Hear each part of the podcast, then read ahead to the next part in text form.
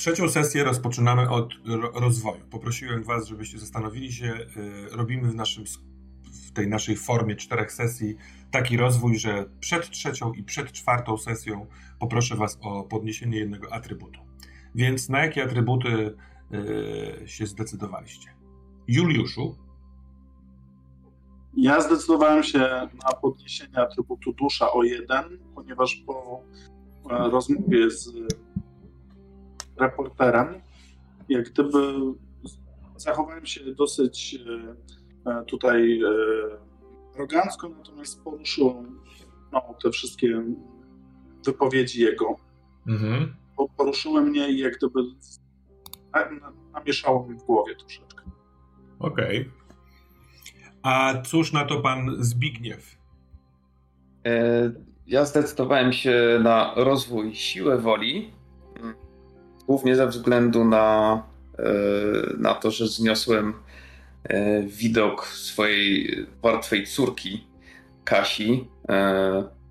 Tutaj no, zastanawiałem się, czy też tego rozwoju, przepraszam, rozumu nie podnieść, bo jako, że tkwię dalej w koszmarze, to też moja postać mogła wydedukować po prostu, że to, to nie jest prawdziwe to, co widzi, ale uznałem, że nawet mimo logicznych argumentów taki widok na pewno e, na pewno mrozi krew w żyłach i że dzielnie to moja postać zniosła to w związku z tym rozwój siły mhm. woli. Pasuje dla mnie. A cóż na to pani Natalia Jarema? Ja podniosłem sobie duszę o jeden E, no bo jednak spoglądałam trochę przez tą iluzję, przez te dwie sesje nasze ostatnie, mhm. więc zdecydowałam się, że to będzie naj... najbardziej logiczna opcja. Dobra. I zostaje nasz świeżo upieczony dorosły Trzebiemir Lufa Lufericz. I Lufa lepiej działa pod presją, czyli dodał sobie plus jeden do opanowania. Dobra. Dobrze, więc jak jesteśmy po, roz, po tym rozwoju, to poproszę jeszcze o jedyny rzut przed sesją, czyli na potępionego lufy. 19. Czy w związku ze stabilnością masz jakiś e, minus? Na pewno nie aż tak. Pewnie mam, ale nie wiem, czy to aż wpłynie, jak mam 19. Nie, nie, nie. Mam minus 1, minus 2, to będzie 17. Dobra, ale masz jeszcze sporo czasu przed sobą. Tak, to e, taki jest wynik tego rzutu. Mm. Juliuszu, wyszedłeś z, ze studia. Mm, co to za uczucie? Co, co, co takiego Rafał Płóciennik swoją opowieścią wywarł na, na tobie?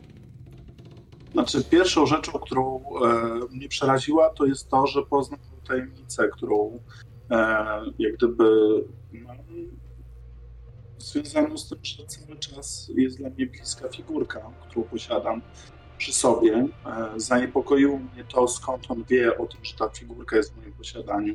Mhm. Zaniepokoiło mnie to, że e, jak gdyby nadał jakieś nowe światło temu, myślałem, że to jest po prostu silne jakieś, e, jakieś wspomnienie związane z moją matką, gdzieś jak gdyby niepogodzenie się z jej odejściem. On mówi, że za tym stoi coś większego, że jak gdyby z jakiegoś powodu e, matka powinna mnie poinformować, do czego to służy. Jak gdyby jest to dosyć e, taki newralgiczny temat tej figurki, która zawsze była dla mnie ważna i którą e, dobrze jest mieć przy sobie i która w jakiś sposób mnie e, u, uspokaja, e, daje mi stabilność jakąś taką emocjonalną. Natomiast e, bardzo mnie to zaniepokoiło i, i nagle w tym moim świecie, który jest poznany rozumowo, jest powiedziane, że, że, że, że, że jakieś coś magicznego wchodzi, jakieś rzeczy duchowe i wybiło mnie to zupełnie i jestem e, troszkę poddenerwowany, zaniepokojony i, i, i miotają różne, różne takie emocje, wzburzenie. Mhm. I w międzyczasie zszedłeś schodami, którymi wchodziłeś na pierwsze piętro tego studia. Jest taki podłużny, e, w sensie trochę, dłuższy korytarz. E, radio jest zbudowane, jakby tworzy, to tworzy, tworzą dwa budynki. Jeden taki administracyjny, połączony takim przeszklonym, długim korytarzem parunastometrowym z budynkiem, gdzie są studia. Pewnie głównie dlatego, żeby te studia miały, były odcięte dźwiękowo. I chyba pomyliłeś korytarze. Bo to nie jest ten korytarz, który prowadził do tego łącznika. Jesteś przed jakimś, jakimiś drzwiami z napisem 1. E, z lewej strony, zamiast tego korytarza, który miał prowadzić do tego administracyjnego budynku, jest toaleta. W prawo następny korytarz, albo schody z powrotem na górę. No, no to cofam się, patrzę, a skręcam w prawy korytarz, może przejdę jakąś mhm. inną drogą do, e, do tego drugiego budynku. Mhm. No tak topograficznie to oceniasz ewidentnie, że oddalasz się, na zasadzie, że to po tamty, na tamtej ścianie był ten korytarz łącznik, a tutaj są kolejne y, y, drzwi do kolejnych studiów. Y, one są oznaczone... To zawracam. Zawracam, wrócić po śladach. Mhm. No to ty chyba zszedłeś złymi schodami po prostu, więc trzeba wejść na górę i zejść innymi. Tak robię. Y, kiedy i wchodzisz po schodach, to mm, drży ci coś w kieszeni. Przez chwilkę myślisz, że to telefon, ale to nie ta kieszeń. To jest ta kieszeń, w której jest twój mały, y, ten miniaturowy Mickiewicz. Upewniam się, czy nikogo nie ma na klatce i delikatnie sięgam po niego. Na razie go nie wyjmuję, tylko dotykam. Kiedy się upewniasz, to jest cisza, ale w momencie, kiedy go dotykasz i on drży, to słyszysz gromki śmiech kogoś za drzwi, jednego chyba ze studiów. E, może jakaś inna audycja, może coś nagrywane na później. No to jeżeli nie wibruje, nic się z tym nie dzieje, może jestem wyczulony na tym punkcie, trzymam rękę cały czas na tym w kieszeni i próbuję wrócić mhm. powrotem tym, e, tymi schodami na górę. Jesteś więc znów na korytarzu, na którym byłeś przed chwilką. Pierwsze drzwi z prawej strony to drzwi do studia, w którym nagrywałeś. One są otwarte cały czas. Tak jak zostawiłeś, one się automatycznie nie zamykają. Yy... Prosty korytarz i drugi, po drugiej stronie są schody w dół. Może to tamte schody, tak to by wynikało. Mhm. Ale jestem ciekaw, czy ty jesteś na tyle ciekaw, żeby zajrzeć Absolutnie nie. Chcę ominąć te drzwi. Mhm. E, jak gdyby, bo nie chcę spotkać się. Jak mhm. nie mam ochoty rozmawiać z e, panem reporterem i, że tak powiem, idę, idę, idę sobie. Dobra. Tak, żeby najchętniej jak najszybciej pokonuję tą przestrzeń przed drzwiami. Dobra. Pokonujesz tę przestrzeń, idziesz dalej, słyszysz rzeczywiście za innych drzwi śmiech, już nawet nie tylko śmiech, tylko głos tego kogoś, kogo wcześniej słyszałeś tu jest jakieś życie, w sensie tutaj są jakieś prowadzone rozmowy, wywiady, y, a ty dochodzisz do schodów i schodzisz schodami w dół? Tak jest. I nie ma na tej ścianie tego y, drzwi do tego łącznika. Nie ma też okien po tej stronie. Z lewej strony jest, są drzwi do toalety i w lewo jest, jest korytarz, który prowadzi do kolejnych y, drzwi ze studiami. Teraz jest 8, 9 i tak dalej. A czy na tym poziomie bo ja wszedłem wyżej niż byłem wcześniej schodami, tak? E, założyłem, że wszedłeś wyżej, tam jest to studio pana Rafała Płóciennika, ale zakładałem, że zszedłeś na dół, żeby znaleźć ten łącznik. To próbuję w takim razie zobaczyć, czy jest analogiczny korytarz, jak gdyby piętro niżej, e, jak ten, który, przy którym było studio, w którym rozmawialiśmy. Nie, rozumiem, czyli taki do, dokładnie pod, piętro niżej. Od. Nie ma go. Widocznie są tam jakieś... To schodzę jeszcze niżej to jest już parter, więc jeżeli niżej, to piwnica. Ale i w tym momencie widzisz, że są drzwi, na których nie ma numerka ze studiami i jest, są one po drugiej stronie ciągu studiów mhm. i jest napisane y, tylko dla personelu. To ja już wkurzony, adrenalina mi wzrasta, jestem podirytowany jak gdyby tą sytuacją i mam już w uchu y, bez pukania, delikatnie uchylam drzwi, żeby zobaczyć, czy przeszkadza w jakiejś audycji i próbuję wejść. Ale do tych tylko dla personelu? E, tak jest. Żeby zapytać kogoś o drogę. Dobra, no to jak otwierasz te drzwi, to y, jest dym papierosowy w środku, niewielki lufcik po drugiej stronie tego pomieszczenia. To pomieszczenie jest dosyć ciasne i jest to ewidentnie kanciapa na środki czystości, na, jest tam zapas papieru toaletowego yy, fartuch jakiegoś konserwatora, tylko że nie ma konserwatora, ale musiał przed chwilką dosłownie wyjść, bo jeszcze dym się unosi do tego lufcika. A ten lufcik jest e, jakoś e, zabezpieczony? W sensie takim, czy on jest zakratowany, ten lufcik? Czy... Nie, nie, nie jest zakratowany. Czy to ja próbuję wejrzeć z tego hmm. lufcika, żeby się zorientować, gdzie jestem. Jesteś naprzeciwko teatru miniatura. Yy, czyli po lewej stronie masz ulicę Grunwaldzką, a po prawej stronie powinien być za twoimi plecami ten łącznik. Czyli no tak dobrze. pierwszy raz zszedłeś schodami ze studia w dół, to tam powinien być ten łącznik, którego tam nie było. To w takim razie nie chcąc wchodzić znowu na górę i przymykać się pod tymi drzwiami, wybieram drogę, może będzie jakieś połączenie w piwnicy. Mhm, ale tu nie ma zejścia do piwnicy, to jest kanciapa po prostu, taka... Tak, tak, tylko wracam na klatkę schodową, Aha, dobra. Mhm. zamykam e, jak gdyby te drzwi i próbuję zejść jeszcze piętro niżej do piwnicy, żeby zobaczyć, czy tam da się jakoś e, ominąć ten... E, dobra.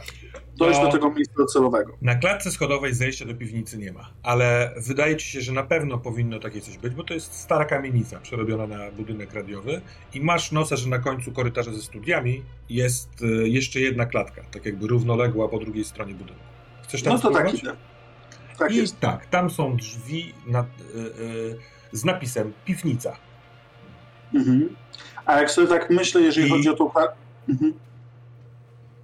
I dziwne jest to, że to nie jest tabliczka, na której jest yy, wydrukowany napis piwnica, tylko to jest tabliczka, na której ktoś tak jakby użył pisma ręcznego. I to jest twój charakter pisma.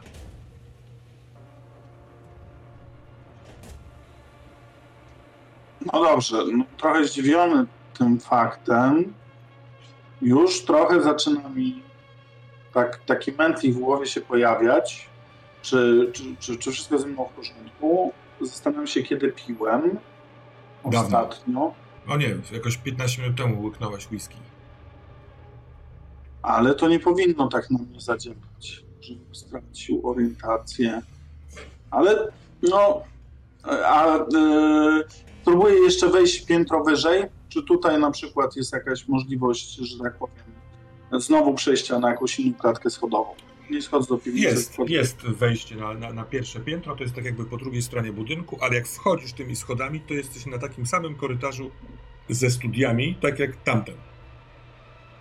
Ale kiedy idziesz nim dwa kroki, to widzisz, że w tym samym miejscu otwarte są drzwi do jednego ze studiów. studiów. To jest... Yy Niemal po, no, dokładnie po tej samej stronie y, y, budynku, co tamto studio, w którym był Rafał Płóciennik.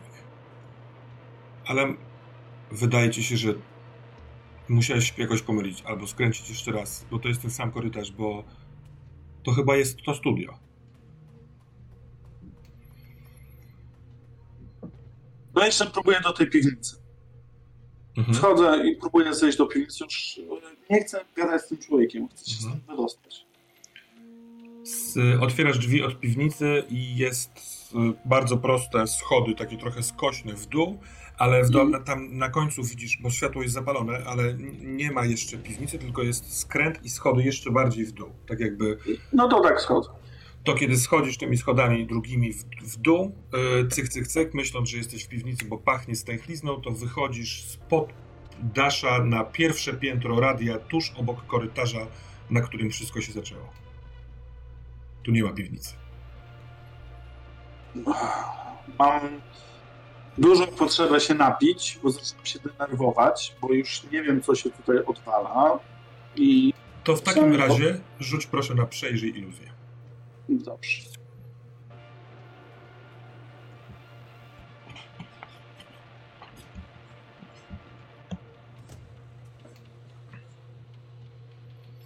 Siedem. Coś dodajemy do tego? Nie. Nie. Duszę. No tak, przepraszam, tak? duszę, duszę dodajesz. Duszę, już, już, już. To duszy mam jeden. To 10, tak? To... Nie. 7 do 8 to zwykle jest 8, a z, jeszcze trochę zależy poziom stabilności, jaki masz, bo... Minus 2. To znaczy, że jesteś rozproszony, czy po prostu minus Rozproszony 2? jestem Dobra, cały to, czas, bo jestem przez spotkanie tak, jeszcze. To to nie, nie dodaje ci do, do przejrzyj iluzji, więc masz najniższy wynik. Mm. Ten krótki, chociaż długi spacer po radio, bezowocny, sprawił, tak jak mówisz, że się denerwujesz i że się pocisz. Taki nerwowy, chłodny pot, e, trochę waniejący przez ilości w ogóle alkoholu przytaczonego przez twój organizm, e, ale jako, że wiesz, byłeś przekonany, że wychodzisz na zewnątrz, to już założyłeś płaszcz, a teraz jest ci po prostu totalnie gorąco. I już nikt nie mówi w żadnym pokoju. Nie ma żadnych głosów ani śmiechów.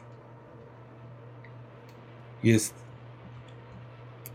w prawo korytarz, w lewo schody w dół, za tobą schody w górę. Nie, za tobą nie ma schodów, więc którymi ty schodami zszedłeś?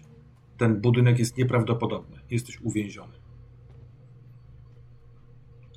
No to nie wiem. No, jedynym elementem, którego jeszcze nie sprawdziłem, wedle moich tutaj opcji wyjścia stąd, e, to jest wejście z powrotem i porozmawianie z tym całym dziennikarzyną. Chcesz tam wejść? No muszę. No nie mam innego wyjścia. No, on musi powiedzieć, jak stąd mam wyjść. Tym bardziej, że już niedługo 13 miałeś być na obiedzie. Kiedy wchodzisz, y, podchodzisz do tych drzwi otwartych, tam też panuje cisza. Drzwi do jego takiego małego gabinetu są otwarte. Jak robisz krok do środka, to z lewej strony, o ile pamiętasz, była ta przeszklona ściana, a za, w tym drugim sąsiednim pomieszczeniu siedział akustyk, ale teraz go nie ma. Y, puste jest to y, pomieszczenie radiowe naprzeciwko na ścianie okno na ulicę Grunwaldzką i tam samochody przejeżdżające, ale to wszystko jest tak wygłuszone, żeby nie interferowało do mikrofonów, że to tylko rusza, ruszające się w deszczu auta, ale bez dźwięku. I w tym pokoju obok nie ma go.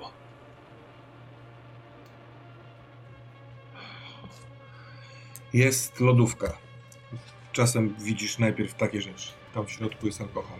Ale nie ma tutaj tego typa. To co ci pomoże w takim wypadku? Widzisz jakieś papiery rozrzucone na, na biurku. Pachnie trochę jego wodą kolońską czy czymś takim. Na krześle, na którym siedziałeś, rozmawiając z nim, coś leży.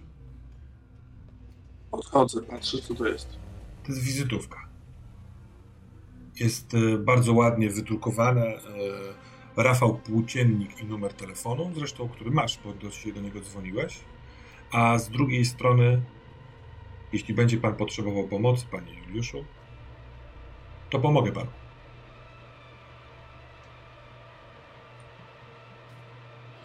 Jest jakiś numer telefonu, czy coś? Tak, tak, jest jego numer telefonu. Patrzę, czy...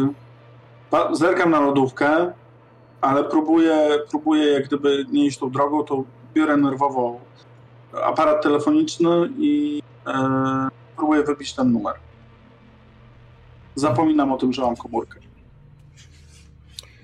Mm, ten na biurku stojący widocznie potrzebuje jakiegoś prefiksu, żeby, żeby zadzwonić do kogoś. E, wykręcasz ten numer, mylisz się w trakcie, próbujesz jeszcze raz, ale jest cisza, nie ma sygnału żadnego, więc tak jak w, na uczelni, trzeba było wcisnąć coś na początku. Może tak jak nauczycielni 01, więc próbujesz to, ale to nie jest to. E... Próbuję, nagle sobie przypominam, że komórkę i próbuję wyjąć komórkę i zadzwonić. Wyjmujesz komórkę, jest ci gorąco, lepi się do ciebie koszula, yy, drży twoja kieszeń cały czas i wykręcasz numer na tej komórce i odbiera, od, od razu odbiera. Halo? Dzień dobry. Ja naprawdę nie, nie wiem, co się dzieje, proszę pana, i wcale, że tak powiem, nie jest dla mnie to interesujące. Nie mogę wyjść z tego radia. Po prostu wszystkie korytarze prowadzą z powrotem tutaj. Już nie wiem, czy... Nie wiem, jestem w amoku, nie mam pojęcia, co się dzieje. Dlaczego nie mogę wyjść z tego radia? Dlatego, panie Juliuszu, ponieważ rzuciłem na pana zaklęcie. Jakie zaklęcie, proszę pana? To, to nie jest średniowiecze. Rozłączę się. Ściągam ten płaszcz, rzucam ten płaszcz, ocieram pot z czoła, idę do lodówki, biorę whisky. Nie ma tam whisky. Biorę, trzaskam, że tak powiem, drzwiami od lodówki. Nie wiem. Przewracają się w środku szklane butelki z wodą mineralną. Otwieram lodówkę, biorę wodę mineralną. Mhm. I wypijam na takie dwa porządne hausty. Jak bierzesz siadam na... E, łyka, to Jest bardzo gęsta i słodka ta woda.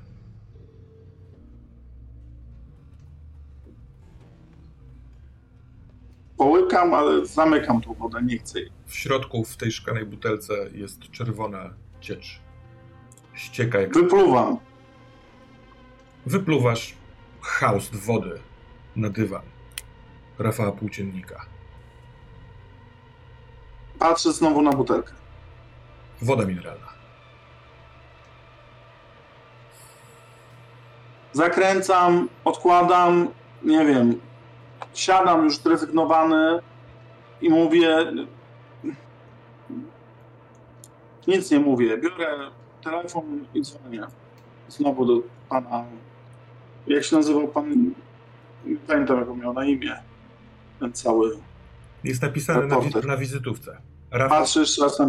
Rafał Płóciennik. Płóciennik. Odbiera A. telefonu, ale nic nie mówi, tylko słyszysz. Proszę pana, ja próbuję się uspokoić, naprawdę, ale jest. Nie podoba mi się ta zabawa. No, nie wiem, ja o jakim czarze. Ja się z panem w nic nie bawię, panie Juliuszu. Ja na pana rzuciłem zaklęcie i nie ze średniowiecza, tylko z naszych czasów. Chciałem panu pokazać to, w jaki sposób jest pan zagubiony, a powinien pan być gotowy. Niech pan założy swój płaszcz i idzie do wyjścia. Teraz pan te wyjście znajdzie. Niech pan tylko wie, panie Juliuszu, że przeciwnicy, którzy czają się na ten przedmiot, posłużą się znacznie cięższym orężem niż to zaklęcie. Ja panu sprzyjam. Niech pan weźmie moją wizytówkę, jeśli pan będzie chciał znaleźć komu, kogoś, komu przekaże pan ten przedmiot. Albo przynajmniej pozwoli się zaprowadzić do pewnego miejsca, żeby pokazać, co trzeba zrobić w odpowiednim momencie. Niech pan do mnie zadzwoni. Proszę pana, dla mnie za dużo, za dużo tych rzeczy. Ja y, potrzebuję się uspokoić i, i zobaczę, zadzwoni, nie wiem. Nie, do końca nie rozumiem. Musi pan Co wziąć się, dzieje, się w garść. Pochodzi pan z rodu, który jest rodem spadkobierców. Tak jak pańska matka musiała się wziąć w garść, pracowała z rannymi żołnierzami, pomagała innym, pracowała w szpitalu, nigdy się nie ugięła pod ciężarem tego przedmiotu. A pan? Niech pan spojrzy w lustro. I rozłącza się.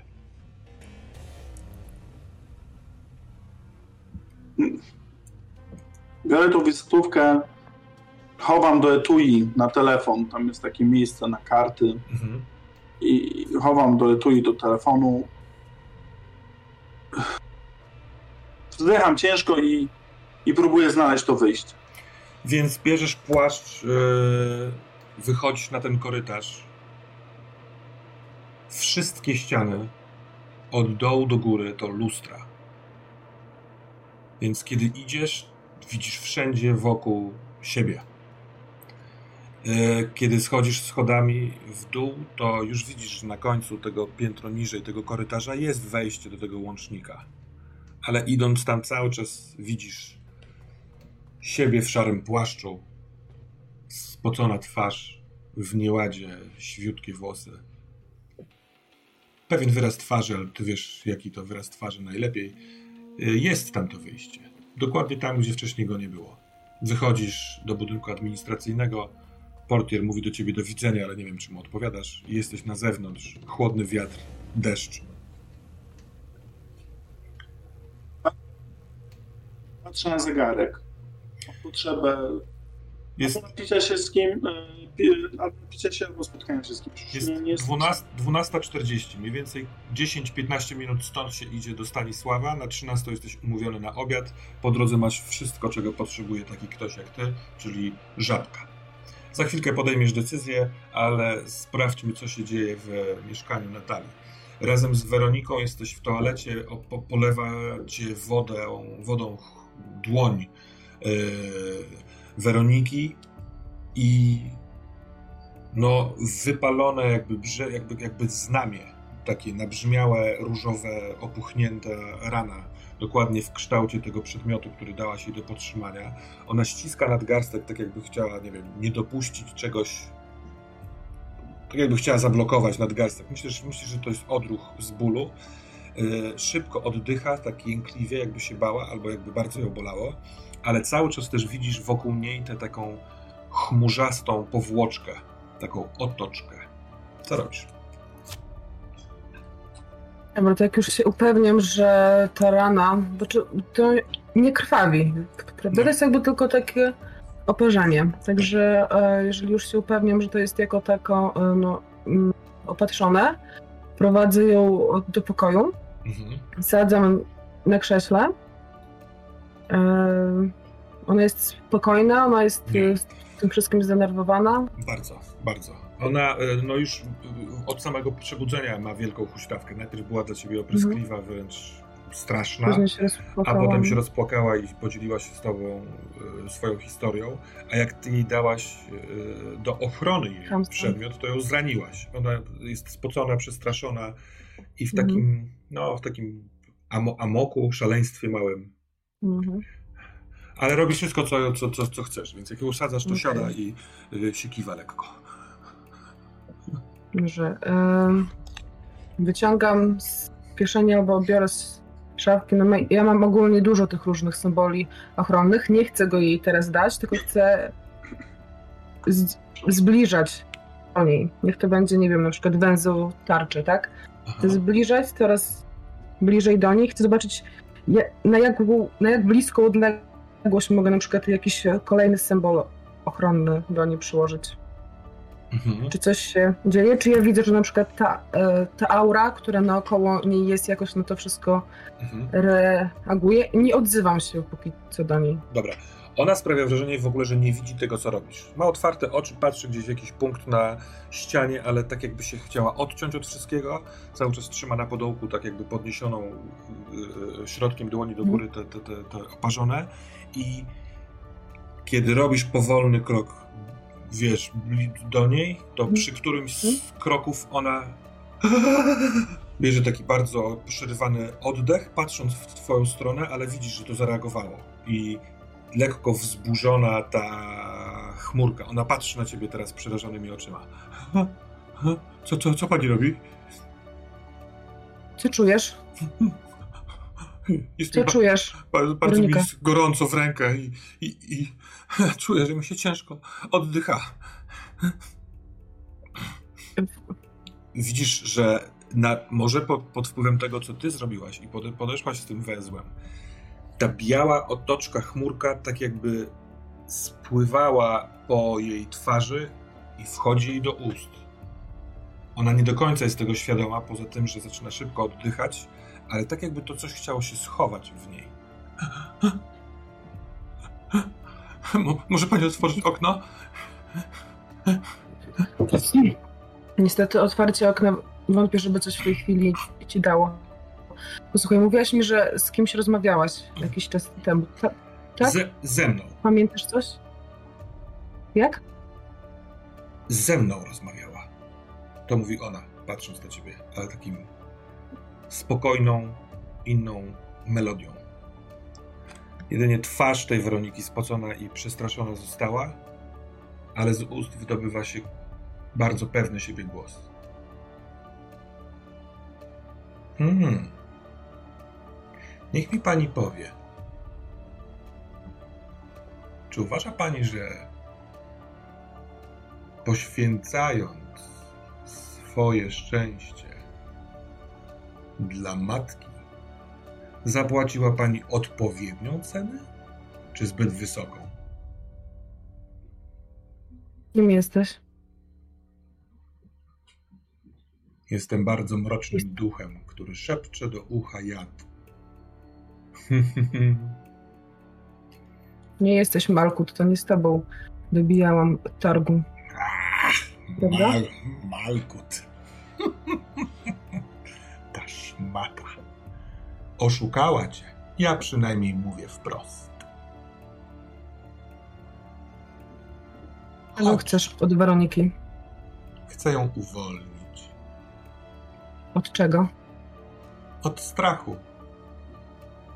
Przecież opowiedziała ci, co ją gnębi. Potrafię przenieść ją do miejsca, w którym będzie dużo, dużo lepiej. Chyba domyślasz się, Natalio, że to miejsce, w którym teraz jesteś, nie jest jedynym miejscem. Tobie też przydałaby się ucieczka. Malkut. Uratuję twą matkę, ale ty nie zaznasz szczęścia. To po co ci ta matka? Ciekawe, czy matka jest szczęśliwa, pozbawiona córki przez tyle lat.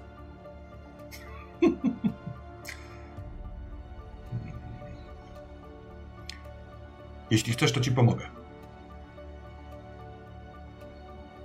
Mam już dość dobijania targów z takimi jak wy. Nie chcę nic w zamian. Nie mogę. Nie tutaj, wierzę. Nie mogę tutaj rozmawiać. Będę na szczycie wieży. Za silne są te twoje węzełki. Duszę się ja, dusi się Weronika. Widzisz, że ona dławi się, nie może wziąć powietrza. Patrzy w twoją stronę błagalnym wzrokiem. Coraz bardziej sina.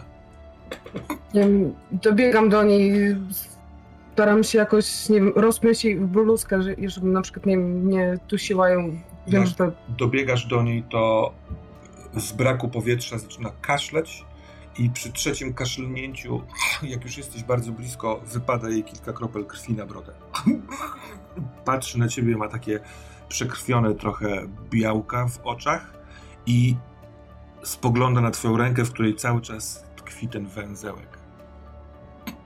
odrzucam ten węzeł. Odrzucasz go, trafiasz w przejście do przedpokoju, w te, otwarte drzwi. I to ma natychmiastowy skutek. Ona w... Ale jest wycieńczona tym. U, znaczy, dąży do położenia się choćby na podłodze. Po prostu nie ma siły siedzieć. I się kładzie. Dobra, to pomagam jej jakoś, żeby jej było w miarę wygodnie. Czy ja cały czas widzę tą aurę jeszcze naokoło niej? Nie. Tak jakby ona zdążyła wejść do ust, a może umknęła gdzieś indziej.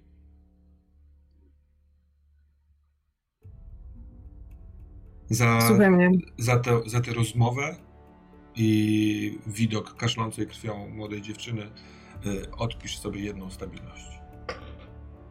Chyba, że chcesz rzucić i być twardsza. Albo stracić więcej. Nie. Ja już będę i tak w tym momencie irracjonalna, także. To ma sens. Mogę z nią jeszcze porozmawiać, czy już? Wiesz co, ona leży na boku, ma otwarte oczy i chyba to ona. Ale przez chwilkę ma tak chrapliwy oddech, że wiesz, że gdyby nawet ci odpowiadała, to po prostu będzie ją bolało. Daj jej chwilkę, a my w międzyczasie zobaczymy, co u trzebie Mira, który wymiotując w toalecie, właściwie po tym akcie przeniosłeś się do swoich, swoich wspomnień. Tam byłeś świadkiem dziwnej rozmowy, ale teraz stoisz w drzwiach łazienki, taki ach, przebudzony z tego wspomnienia. Właściwie jedyne, co zostaje, to trochę spocone ciało, tak często jest po wymiotowaniu, ale też ten dziwny, kujący y, ślad pod mostkiem. Okej, słyszę jak kosa śpi. No, tak, zróbmy z niego chrapiącego kosę. Mhm. Dobra. Mm, sięgam po telefon. Mhm.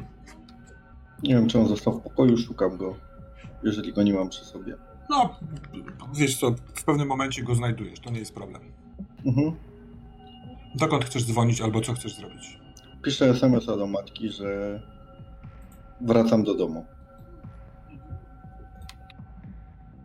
Od razu odpisuję, cieszę się. Więc chcę się zebrać i wsiąść w autobus jakiś do domu, albo nie wiem, na nogach dojść. Jak najszybciej chcę się tam znaleźć. Dystans jest nożny, nożny. za jakieś 15 Mhm. minut tutaj tam trafisz. Gdybyś chciał czekać na autobus w niedzielę rano, to może być to kłopotliwsze. Tym No, bardziej, na że... nogach. Tak, tak, o tym poranku jeszcze deszcz jest raczej taki lekki.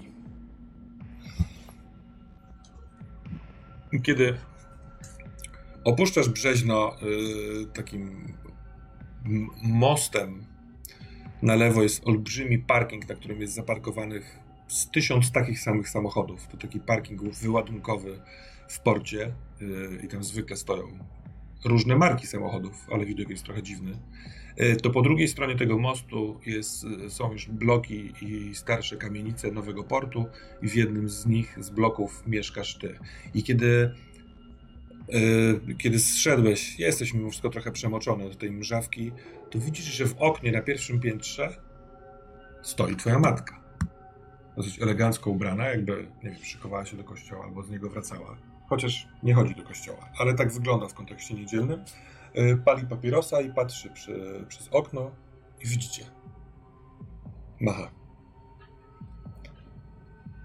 O, kiwam do niej tylko głową i idę dalej do domu. Mhm. Otwierasz sobie kodem domofon, drzwi jak wchodzisz na pierwsze piętro, są otwarte, w drzwiach stoi ona, uśmiecha się do ciebie takim naprawdę ciepłym, przyjemnym uśmiechem. Jest umalowana, jest tak jakby, nie wiem, przygotowana. Mhm. Dzień dobry, Trzebiemirze. No i ej, ej, ej.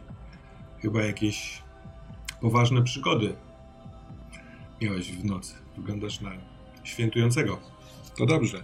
Może. To dobrze. E, kiedy wchodzisz, ona cię jakby puszcza do przedpokoju, to tak mhm. naprawdę, kiedy przekraczasz próg, ona łapie cię za ramiona. Chcecie, tak wiesz, czule raczej niż, niż gwałtownie. Chce spojrzeć ci w oczy.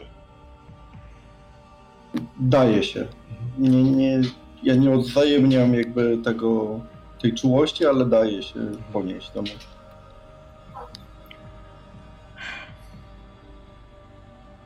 Cuchniesz synku.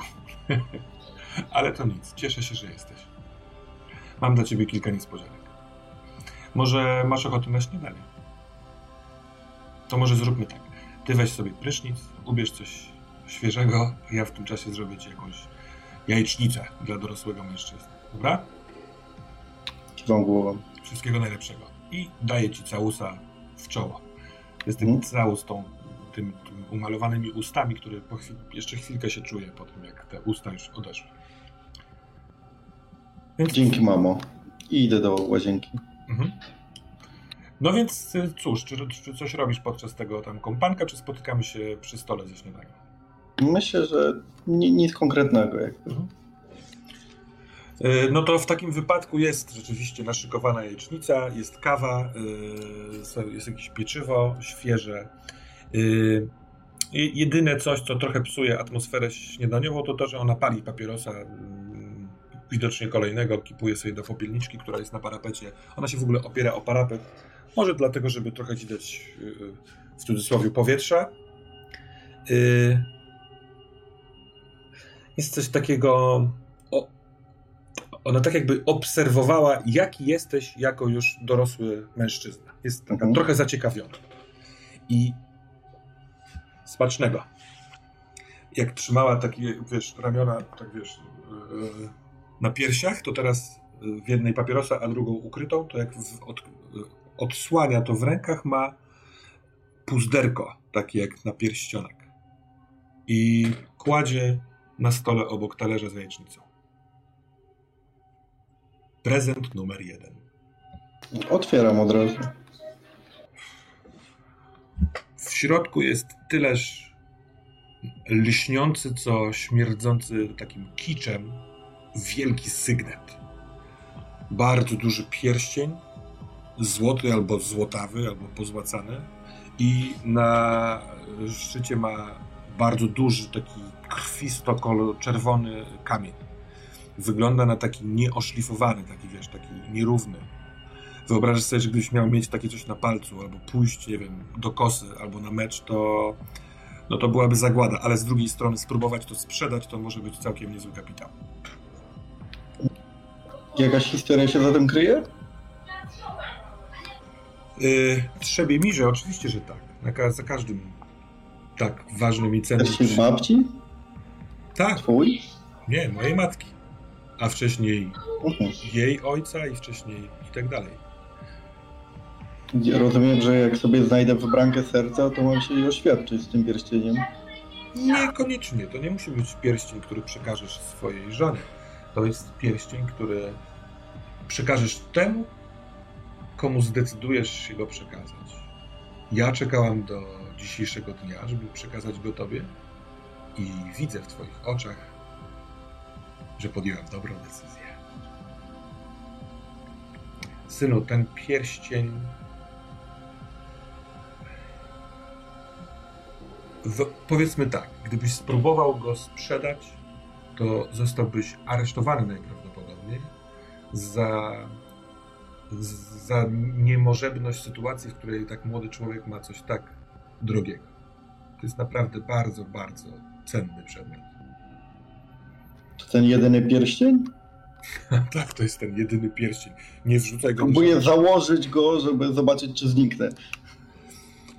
E, chyba nie zniknąłeś, bo ona cały czas patrzy na ciebie z uśmiechem. Nie czujesz też takich, wiesz, e, dziwnych tu turbulencji, jak Frodo mhm. sprawiał się czuć, ale z drugiej strony pasuje idealnie i jest taki ciężki, takim, wiesz, dostojeństwem na palcu. I jakkolwiek wygląda kiczowato na zewnątrz, to jak założyłeś go na swoim palcu i patrzysz, wyglądasz kozacko. I tak zdejmuję. Mhm. Zjedz, proszę, zjedz, bo wystygnie bez sensu.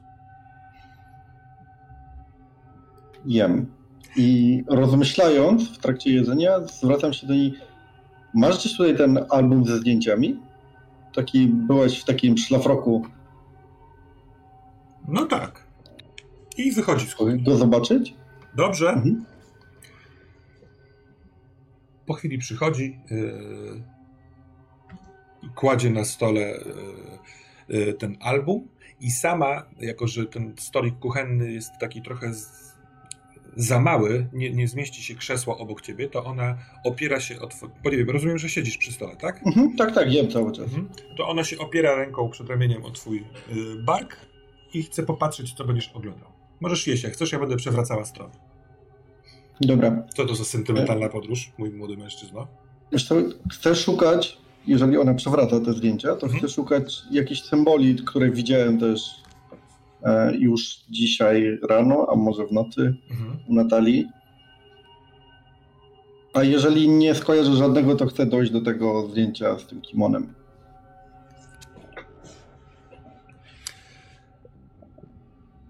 Ciekawe to jest, jak to działa, że nigdy wcześniej nie zwracałeś na to uwagi ale przez to, że byłeś u Natalii dzisiejszej nocy i ona ci zwróciła uwagę na, w sensie wypowiedziała to kilka razy, to teraz dostrzegasz, że właściwie na większości zdjęć wokół niej albo na niej są znaki.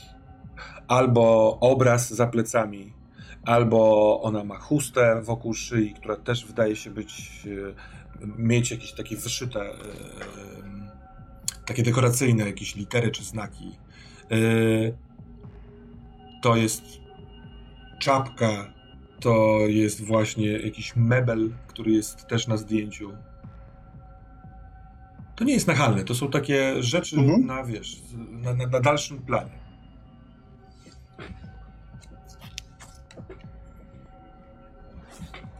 To jak docieramy do tego zdjęcia z tym kimonem, to chcę wsadzić rękę, żeby przestała przewracać. Mhm. Widziałem dzisiaj takie znaki. Co to znaczy? Widziałeś dzisiaj takie znaki? Nie wiem, co znaczą te znaki. To dziwne. To odwracam teraz stronę i pokazuję, że chyba wszędzie jakieś takie znaki masz, one nic nie znaczą? To ja po prostu lubię ładne rzeczy. Wydają mi się ładne, kiedy mają jakieś dziwne znaki. Może to tak. No, ale to dlaczego widziałem dokładnie takie same znaki dzisiaj? A gdzie ty widziałeś takie znaki dzisiaj? Co, co się stało? Może mi opowiesz o swojej osiemnastce? Może nie. I uśmiecham się do niej. To Może to byłem z koleżanką. Z koleżanką, która miała dziwne znaki? I potem przychodzisz do mamy po prezent i mówisz o dziwnych znakach? Ojej, cieszę się, że jeszcze coś nas łączy, synku. No. Może mam taką koleżankę i, i mi pokazała takie znaki.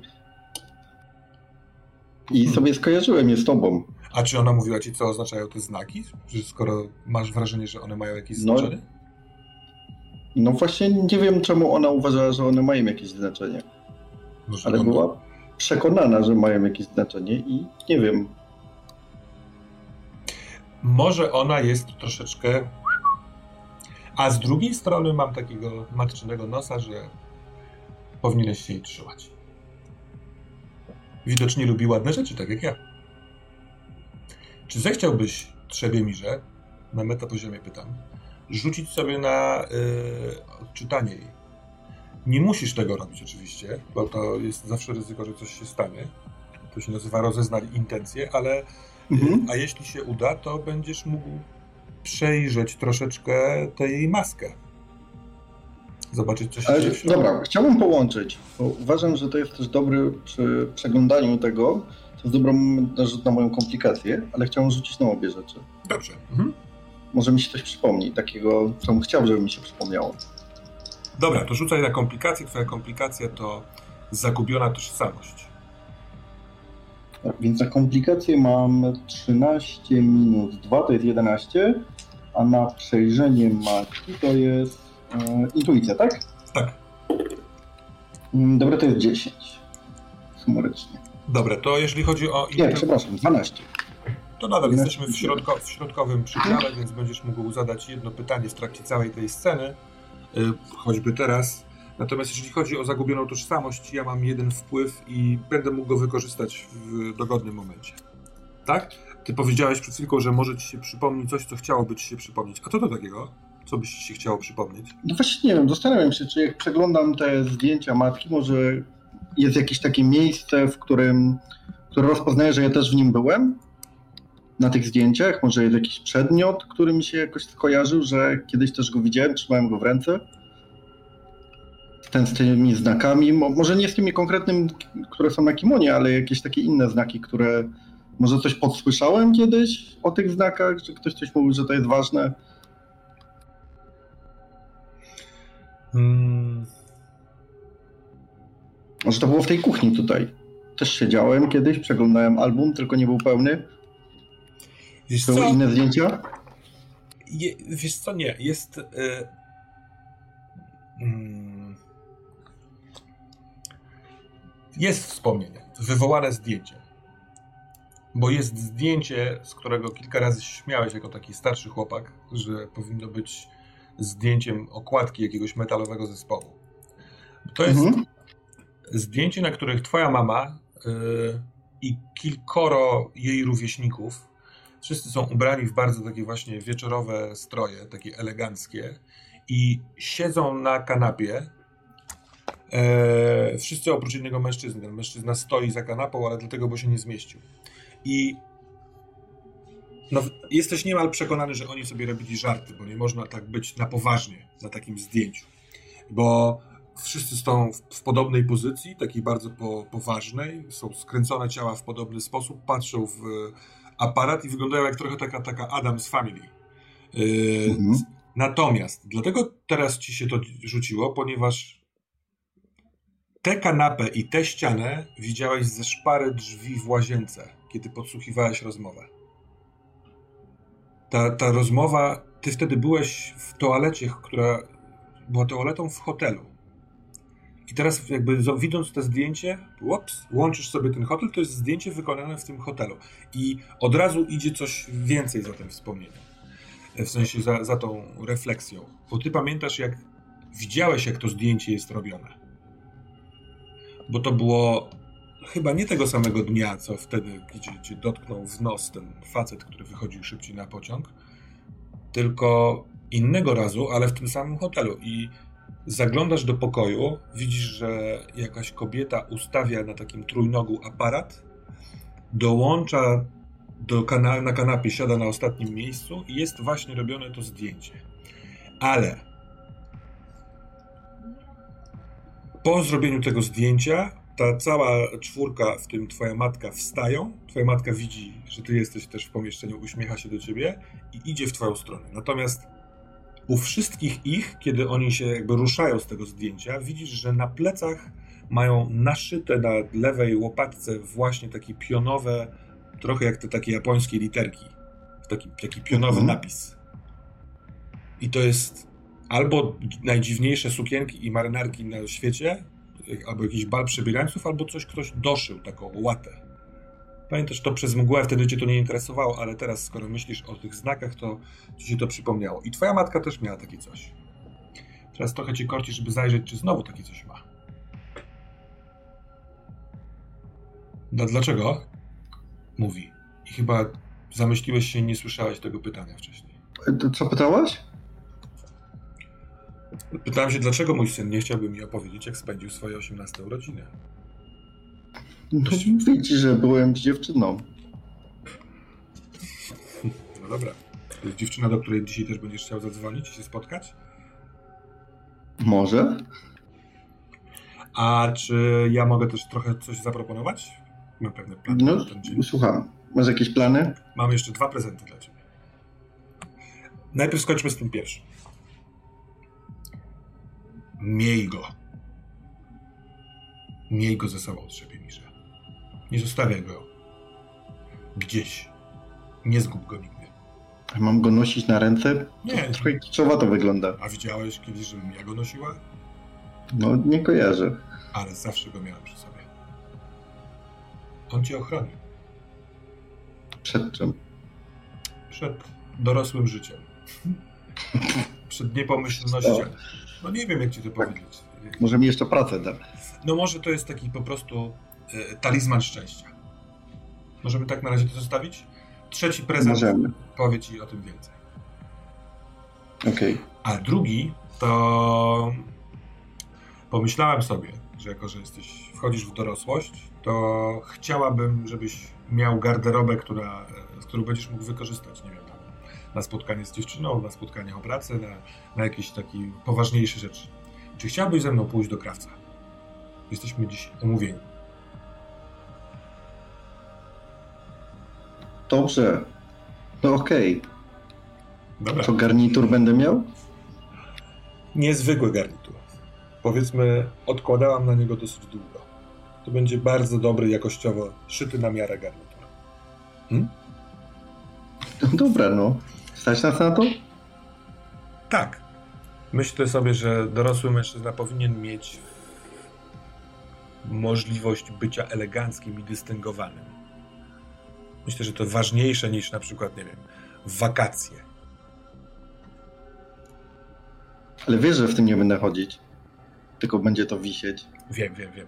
Aż pewnego razu pomyślisz sobie, a może powinienem wyglądać trochę lepiej i wtedy go założysz. To będzie taki garnitur, który się nie niszczy. Tak czy owak, e, weź to no pod uwagę w swoich planach. Umówieni jesteśmy z nim o godzinie 13.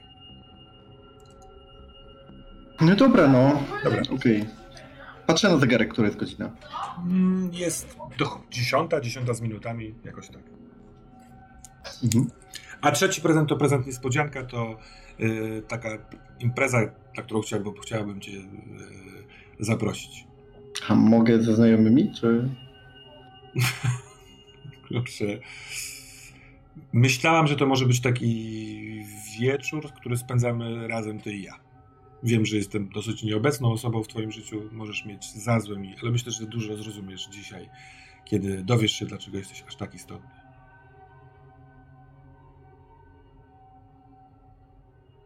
Dobra, to jest moment, w którym chciałbym moje pytanie zadać. Mhm. Jakież to? A... Czy, ciężko mi je sformułować, ale chciałbym wiedzieć, czy ona ma, jakie intencje wobec mnie ma? Czy to są pozytywne, czy negatywne? Jakie? Nie, to jest złe pytanie. Mhm. Bo wiem, że ona chce prawdopodobnie, żeby dla mnie było dobrze, albo dla siebie, żeby było dobrze, więc to będą pozytywne tak czy tak, ale no, chciałbym jakby wyczuć to, czy ona coś szykuje takiego, że to jest takie chyt... nie chytre, kurde, brakuje mi słowa. Przebie przebiegłe? Tak, że takie przebiegłe to coś jest, to co ta niespodzianka, czy to jest bardziej takie mm, miłe, jakby te, ten głos jakby na to wskazuje, że... Wiesz co, ba... odpowiem ci tak. Nie wątpisz ani przez chwilkę w jej szczere intencje, jeśli chodzi o tą pozytywność. Jest szczera, jest szczęśliwa, jest radosna i nie mówi ci całej prawdy, absolutnie. No to jest, tego jestem pewien. Tak, ale y, nie do końca w ten sposób dowiesz się czegoś konkretnego. No nie? To raczej potwierdzam ci mhm. twoje, twoje niepokoje i obawy. Czy to ci wystarczy jako odpowiedź, czy chcesz coś jeszcze spytać?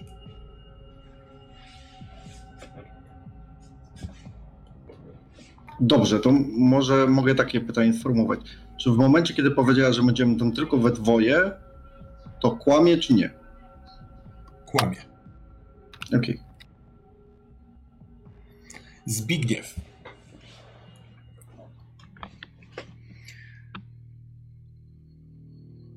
Ciekawe. Tak naprawdę yy, źle zacząłem.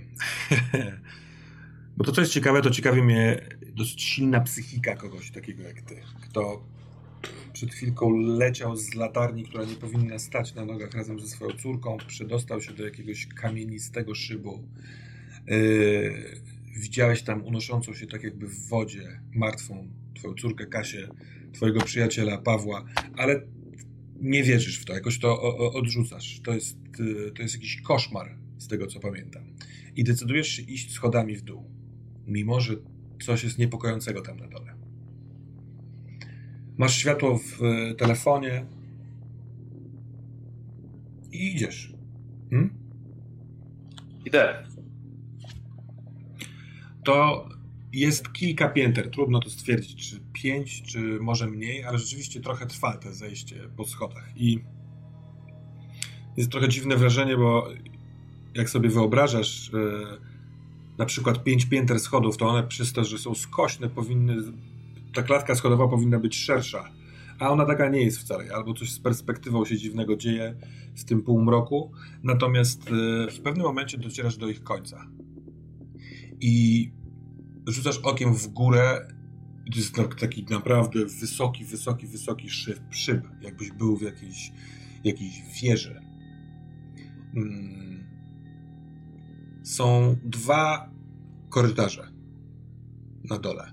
One są nie do końca ciemne, ale słabo oświetlane. Jak ty świecisz tam latarką z, z telefonu, to widzisz, że jest wejście do korytarza, takie półokrągłe, chyba też wybudowane rękami ludzi i gdzieś tam jest zapalona jakaś lampa, ale jakiś kawałek stąd. Tak samo jest z tym korytarzem po drugiej stronie. No to pójdę najpierw do tego pierwszego, na który patrzyłem. Jeżeli mhm. się niczym nie różnią, patrzę ewentualnie, czy nad, nad wejściem nie ma, na, na jeden i drugi korytarz nie ma jakiegoś znaku, tak jak wcześniej był na schodach. Jest.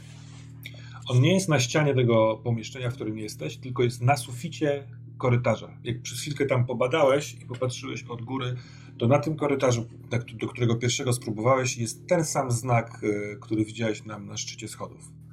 Czyli hmm, drogowskaz do świątyni. Tak to przynajmniej zinterpretowałeś z e, materiałów, które badałeś. To jeszcze dla pewności szybko zerknę, czy jest też taki znak w tym, na tym drugim korytarzu. Spodziewam się, że nie, ale wolę sprawdzić. Nie ma go tam. Mhm. No to w takim razie wracam do tego pierwszego korytarza i no i udam się nim. Zobaczymy, co tam nas czeka.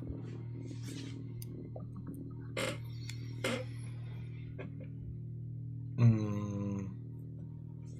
Po chwili widzisz, że to źródło światła stąd to rozwieszone co kilkadziesiąt kroków takie y, przemysłowe lampy w plastikowym kloszu y, do boku ściany, y, jak to się mówi, zbrojo, zbrojone. Uzbrojone to takie owinięte drutami, żeby wiesz, mm. nie, nie, nie, nie pękł ten klosz. One świecą takim słabawym, żółtawym światłem, yy, natomiast no, nawet one wystarczą. Jak chcesz, to możesz zgasić swój, swój telefon i w takim półmroku od jednej lampy do drugiej lampy da się przejść. Oczywiście chyba, że chcesz świecić swoim telefonem. Yy, natomiast ten korytarz niekoniecznie ma cokolwiek innego. Nie widzisz na ścianach... Yy, wejść, już idziesz tak sobie z 3-4 minuty i po prostu prosty jak dzida korytarz w głąb. Chcesz iść tak długo, aż coś się zmieni? Tak, no będę się tylko oglądał, czy ewentualnie na suficie, tak jak na początku był ten znak, to czy one się co jakiś czas może nie pojawiają. Mhm.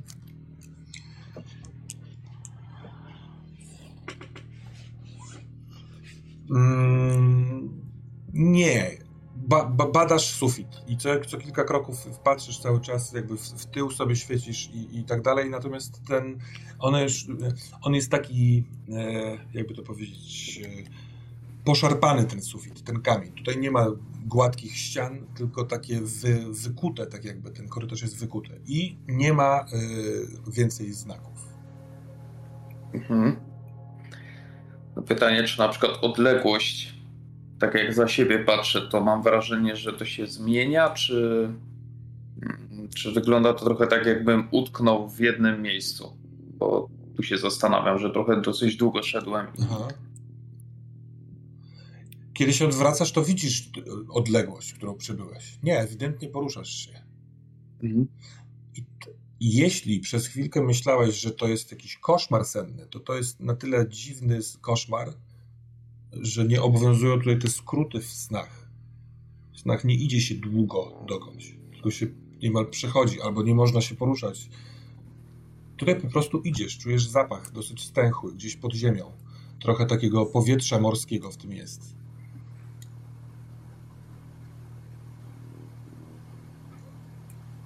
Idziemy dalej? Idziemy dalej, tak.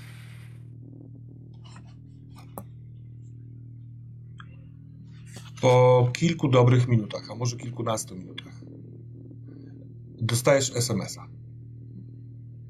Powiadomienie jest troszeczkę innym dźwiękiem. Tak jakby w trakcie powiadamiania było jakieś takie zatrzęśnięcie zasięgu. Tak się trochę wydłużyło. I to jest SMS od yy, twojej żony. Mm, to patrzę, co napisała. Gdzie jesteś?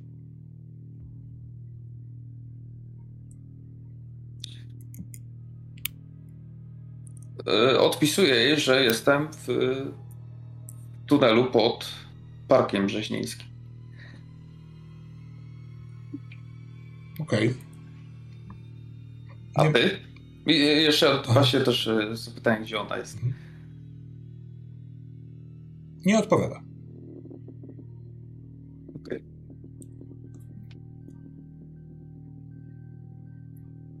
Idziemy dalej. Idziemy dalej. Hmm? Każdy kolejny krok, chyba od jakiegoś już czasu, ale dopiero po chwili się orientujesz z czymś takim, jest, e, jest jakąś tajemnicą. Jesteś blisko czegoś. Jest tu gdzieś albo Paweł, albo turbosłowianie żeby dojść do tego miejsca, musiałeś odejść od siebie. Jest to takie. Stają ci dęba włoski na przedramionach. Chyba dlatego, bo coś szepcze. Nie, to był jakiś wiatr. Gdzieś przed tobą chyba jest przejście do czegoś innego, jakaś dziura, jakiś przewiew. I poczułeś taki powiew czegoś. W tym powiewie jest, e, jest słodki zapach jakichś kwiatów. I jesteś niemal pewien, że zbliżasz się do miejsca, w którym część tej tajemnicy się odkryje. Kolejny krok to jest dosyć przyjemny krok takiego odkrycia zawodowego. To nie pamiętasz, kiedy miałeś. Archeolog w naszych czasach dosyć rzadko coś odkrywa. Raczej siedzi i analizuje rzeczy, które nawet to zaginięcie Pawła było, głupio to przyznać przed sobą, ale o tyle atrakcyjne, że zaczęło, mogłeś być śledczym. O, śledztwo teraz się dokonuje. Tyt, tyt dostajesz znowu SMS-a. Sprawdzam. To Kasia. Czy wiesz, gdzie jest mama? Mm, odpisuję nie wiem, nie odpisała, nie odpowiedziała mi, ale pisała do mnie. I tak, takiego mhm. SMS-a wstukuje. A ty gdzie jesteś? I też zapytanie. Mhm. Nie odpowiada. Jedno mnie zastanawia, bo chciałbym sprawdzić e, godziny tych wiadomości. Wcześniej od żony, a teraz od córki. Ta od żony yy, była wczoraj. Jest według ciebie jest 18, według zegarka jest 18.12. Wydaje ci się, że wpadłeś, nie wiem, wyszedłeś z domu jakoś tam późniejszym porankiem, a SMS od żony jest o 22.30 30 października. Wtedy, kiedy byłeś na spotkaniu z tą koleżanką barmanki w klubie. A córka napisała godzinę temu. Godzinę temu. Ty stoisz w miejscu, w którym dostałeś SMS-a i go przeczytałeś. Ale może to kwestia głębokości i zasięgu. Chociaż może nie. Pamiętam sobie wcześniejsze wydarzenia, które kompletnie nie miały sensu i ugruntowuję się w przekonaniu, że jestem po prostu w jakimś dziwnym śnie albo nie śnie. Ciężko powiedzieć, ale powinien w sumie te korytarze właśnie tak się nie ciągną. No ale przypominam sobie o tym słodkawym zapachu mhm. kwiatów bodajże i znowu ta ten taki dreszczyk, że zaraz coś odkryję, wraca i wracam do poszukiwań, to, że już jestem przy tej tajemnicy może. Przy drugim kroku SMS. I znowu sprawdzam w takim razie, już zdenerwowany troszeczkę. To Kasia odpisała. W domu.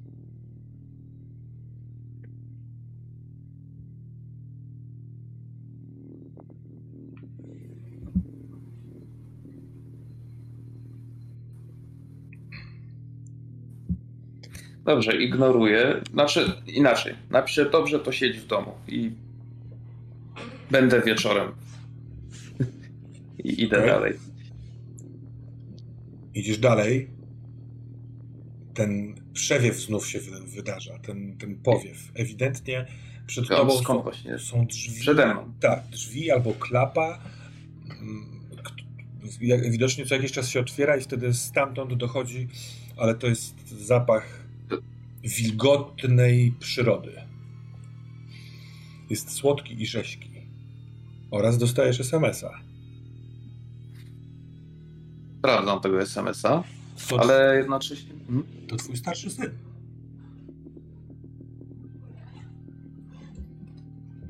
SMS o treści. O tej porze. Aleksander. Jak się ubrać?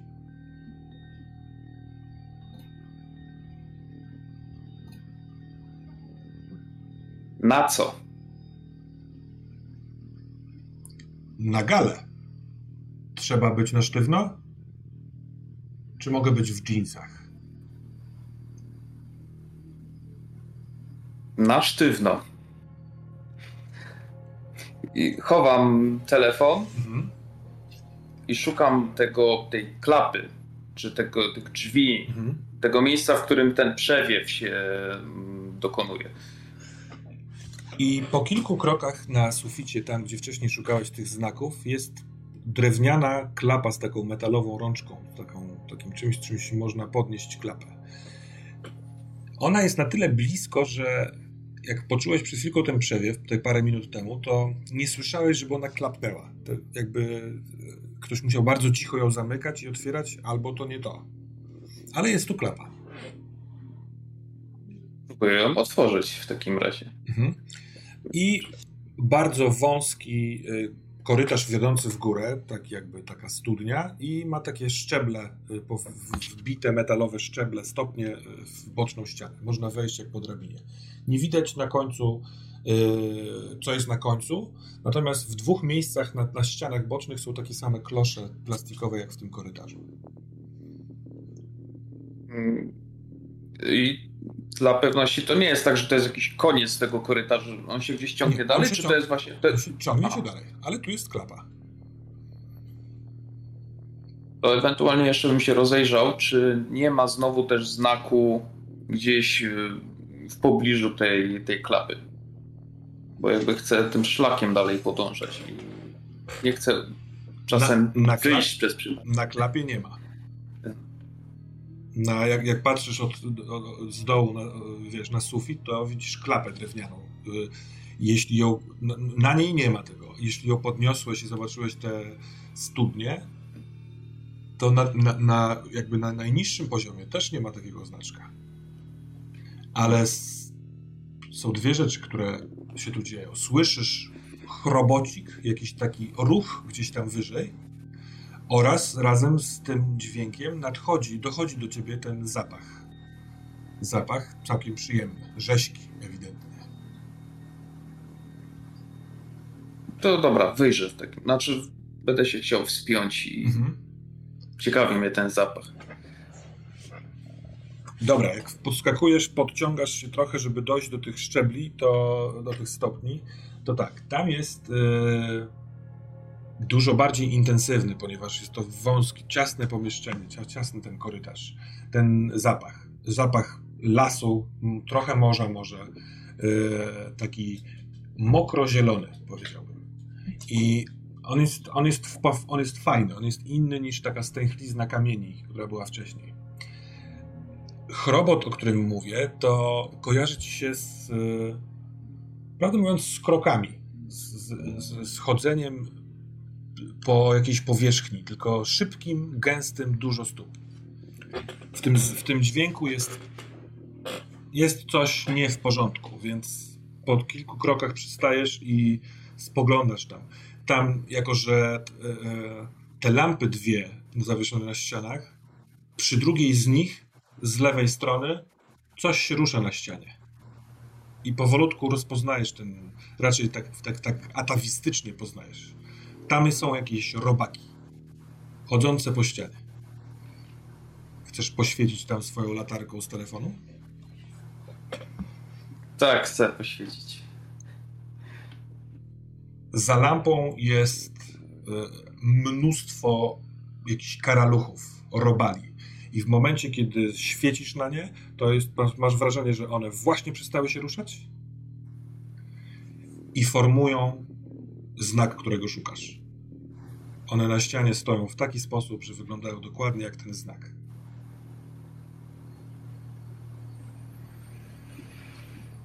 Hmm. Idę w ich stronę w takim razie. I chyba sen albo senna właściwość się wróciła, bo wystarczyła ta decyzja, a ty jesteś na szczeblach naprzeciwko tej ściany, gdzie są, są te robaki.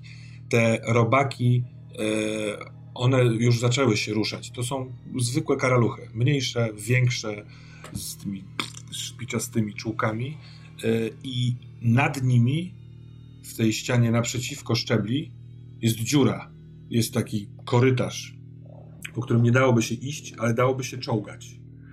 I one wskazywały tym znakiem ten korytarz. Ale tam pachnie chłodem, piwnicą i stęchlizną. Natomiast jeśli wybierzesz schody, y, te szczeble wiodące wyżej, to tam jest zapach przyjemnej, przyjemnej przyrody.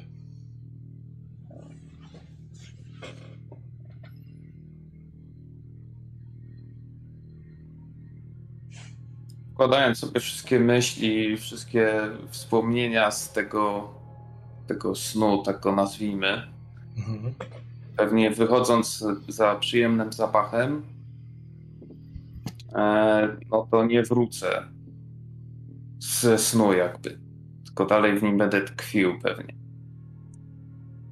A jeśli pójdziesz do dziury z robakami, to, to, to co się stanie? Nie wiem, może się wyrwę z tego snu. Może to jest jedyna szansa. Czasem słuszne decyzje wymagają mm, trudnych wyborów po prostu. Nie, to nie ma sensu to zdanie, ale Aha. trzeba się czasem po prostu poświęcić, żeby, żeby osiągnąć efekt. Co więc robisz? E, będę się czołgał, czołgał w takim razie tym korytarzem. O, wkładasz tam jedną rękę, drugą, stojąc jeszcze nogami na szczeblach. Jest taki moment, w którym musisz przeskoczyć, żeby większość ciała weszła do tej, do tej dziury, do tej jamy. I w momencie, kiedy tak jakby na brzuchu już tam wisisz, możesz się wczołgać do środka. Podłoże jest chropowate, ten korytarz jest właśnie chropowaty. I dlatego jest chropowaty, bo cały składa się z tych karaluchów. Kiedy kładziesz rękę na ziemi, to czujesz, że rusza się pod tobą podłoże. One zaczynają od razu wchodzić na twoją dłoń i wchodzić pod rękawy. Jeśli chciałeś poświęcenia, to tutaj je otrzymasz, bo właśnie wchodzą na ciebie setki robaków, wchodząc we wszystkie dziury ubraniowe, szczeliny, za kołnierz. Niektóre już idą po szyi, wspinają się w stronę szczęki. Jak rozumiem, próbujesz się czołgać dalej do przodu? Czy nie? Czy wracasz? Myśl o, myśl, o, myśl o świątyni sprawia, że podążam dalej. Tak, to tu, to tu! To głos Pawła. Szybciej! Szybciej, musisz, musisz, musisz to zrobić jak najszybciej, bo inaczej wejdą w ciebie. Spieszam w takim razie. Dobra. To potrzebuję rzutu na y, działanie pod presją. Dodajesz do tego opanowanie. Hmm. Jeszcze raz rzucę. Yy, I to jest 14. Yy, Dawaj. Mhm. Dobra.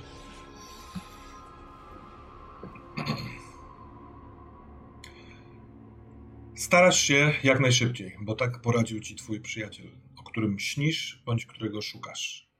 Bardzo trudno jest osiągnąć jakąkolwiek prędkość, bo ty poruszasz się po ruchomym, ruchomej powierzchni. Ta powierzchnia to e, mnóstwo robaków.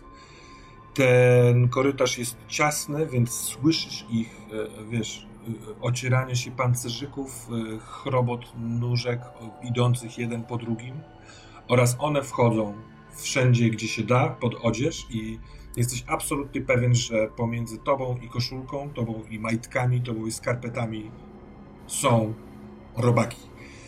Próbujesz mimo wszystko iść, odbija ci się czymś. Yy, masz nadzieję, że jeszcze żaden nie wszedł do twoich ust, ale cała ta przedziwna wycieczka kosztuje cię jedną stabilność. Ona spada w dół. Mhm.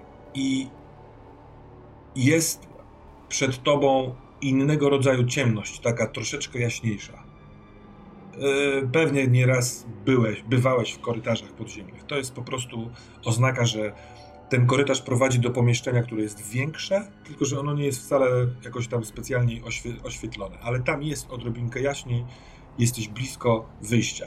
Ale wtedy karaluch, jeden z tych karaluchów, dociera do twojego ucha i tak jakby staje we, na, we wnętrzu małżowiny, czujesz delikatne gilgotanie, dreszcze idą po plecach, te czółka ruszają na, po uszach i słyszysz ludzki głos, ale taki jakby to mówił Karaluch, bardzo taki powcinany, taki dziwny. Nie idź tam, człowieku. Lepiej się obudzić. Hmm. Chcesz się obudzić?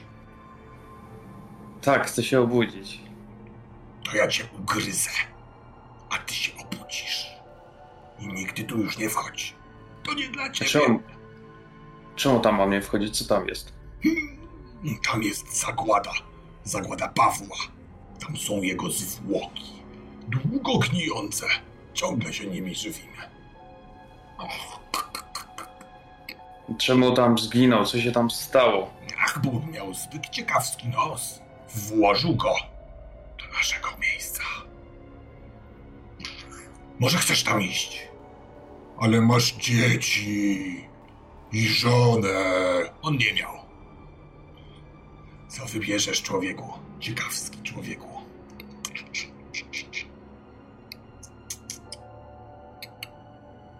E, próbuję zapamiętać całą drogę, którą przeszedłem w tym koszmarze. Aha. I, i mówię mu, żeby mnie ugryzł w takim razie. że chce się obudzić. W momencie, kiedy mówisz, żeby cię ugryzł, to cały ten korytarz zastyga. One wszystkie przestają się ruszać, tak jakby oczekiwały. Jedna łapka wchodzi głębiej, druga wchodzi głębiej. Te czułka wchodzą do środka i czujesz ugryzienie. Straszliwy ból we wnętrzu ucha, który od razu promieniuje na całą głowę. Zaciskasz oczy od tego bólu. Czujesz wilgoć. Możliwe, że jakaś krew się pojawiła, ale przecież czym on tak cię ugryzł do tej krwi?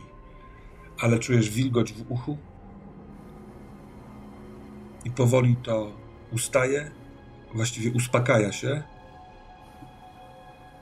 a ty czujesz nosem zapach pościeli w swoim domu.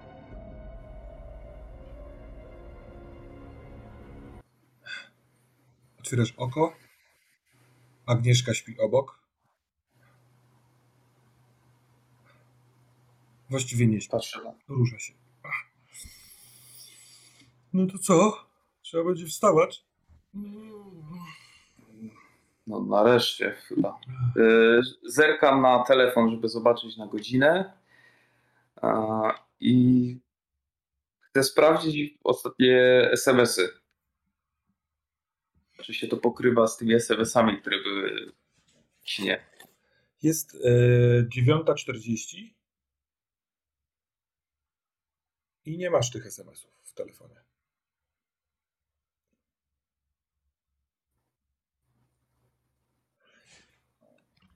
Ciekawe, czy wysłałeś maila do Jakuba. Możesz z pozycji telefonu to sprawdzić? No tak, mam pewnie jakiegoś klienta pocztowego na telefonie. Sprawdzam to też. Nie. Ciekawe, czy w historii internetowych wyszukiwań masz e, poszukiwania tego symbolu i tego, co on oznacza.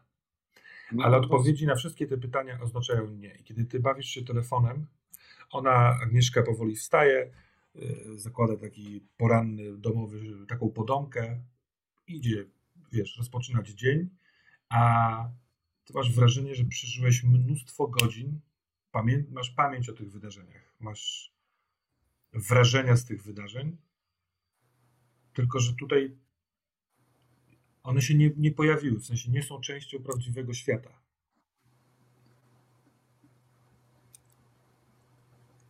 Chciałbym jeszcze sprawdzić ucho. Aha. To, czy inaczej to miejsce, w którym mnie ugryzł wcześniej ten karaluch, czy co to było, bo karaluchy nie gadają przecież.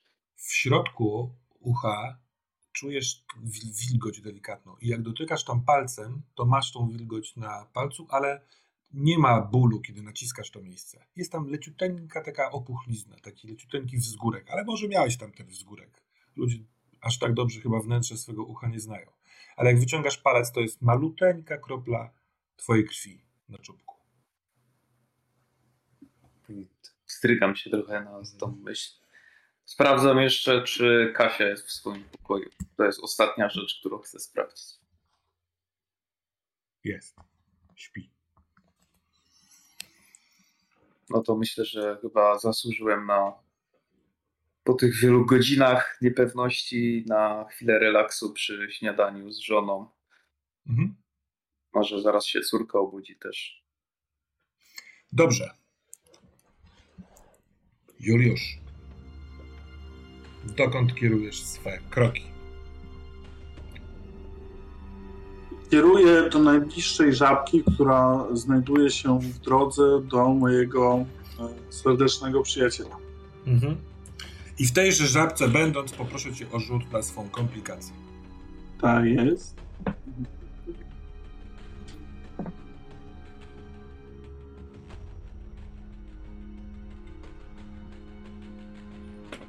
E, w zależności od swojego stanu stabilności możesz mieć tam jakiś minus. Gdzie jesteś na stabilności? A, ty jesteś e, rozproszony, mi, tak? Minus dwa, tak. 13 i nic nie dodaje. Tak? No to w takim wypadku yy, mam jeden wpływ.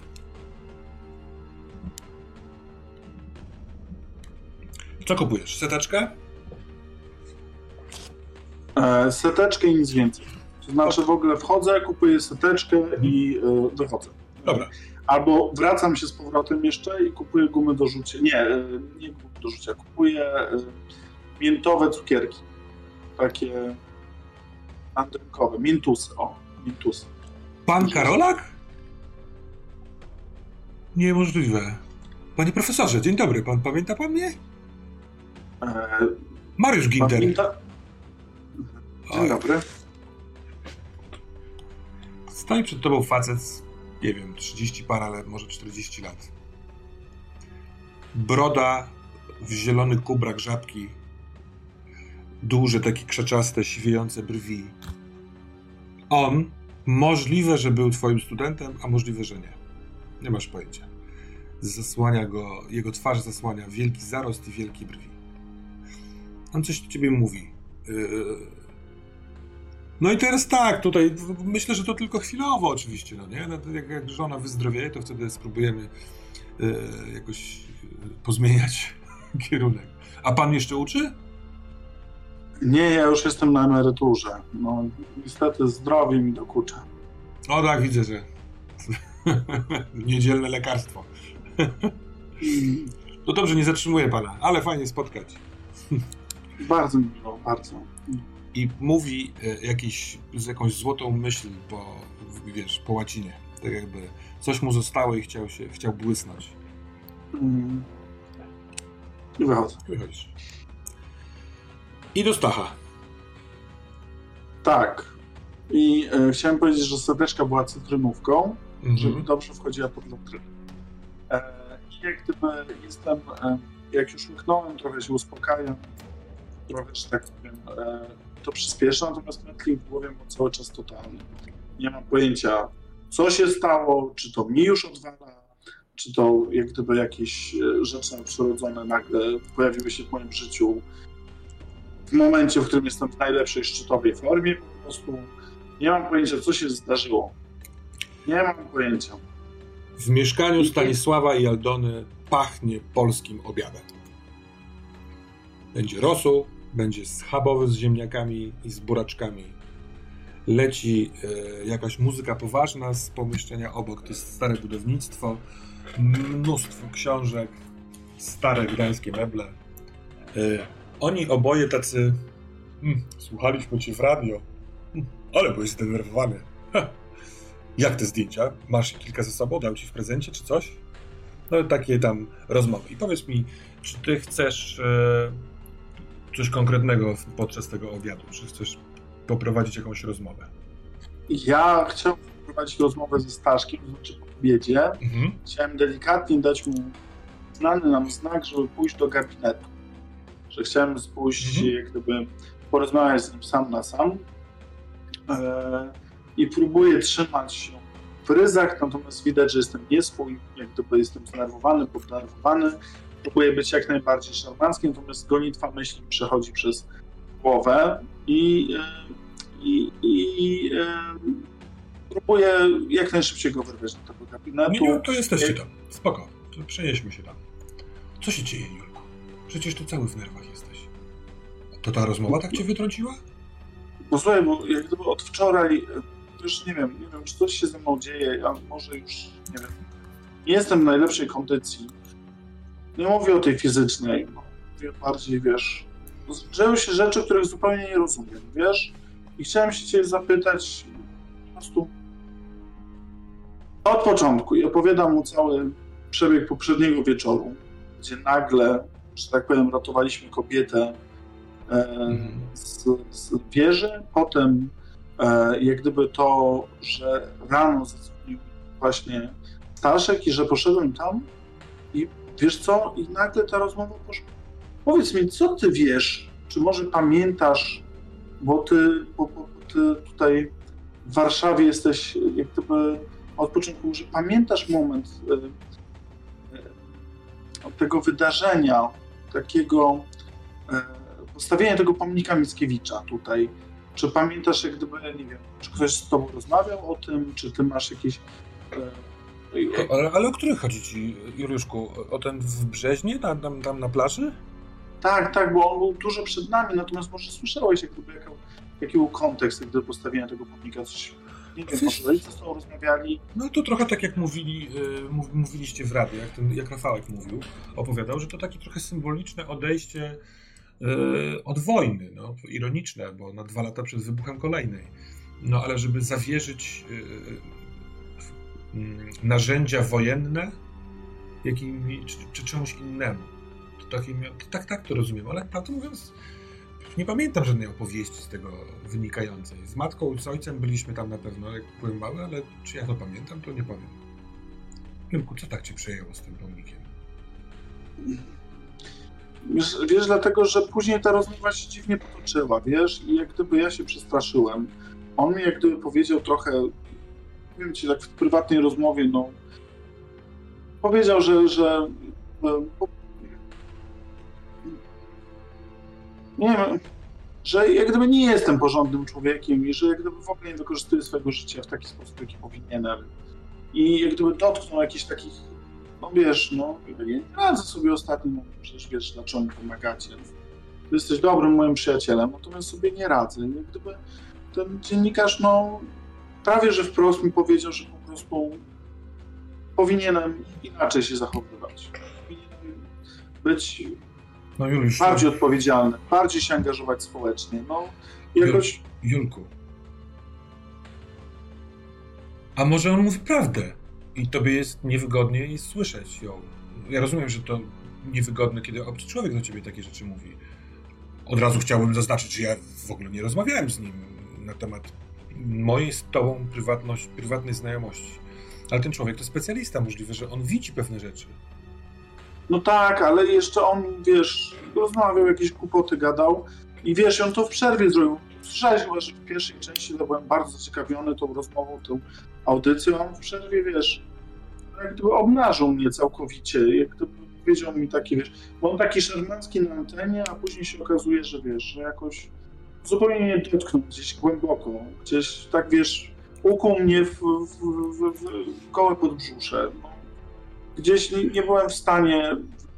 Poszedłem, no, jestem roztrzęsiony, powiem ci. No, po prostu z jednej strony był szermancki miły, powoływał się jak gdyby tutaj na moją wiedzę, a z drugiej strony powiem ci, że nie jest. Znaczy, bardziej z troską, ale żeby mnie ustawić do. Ale kim on jest? On jest moim ojcem?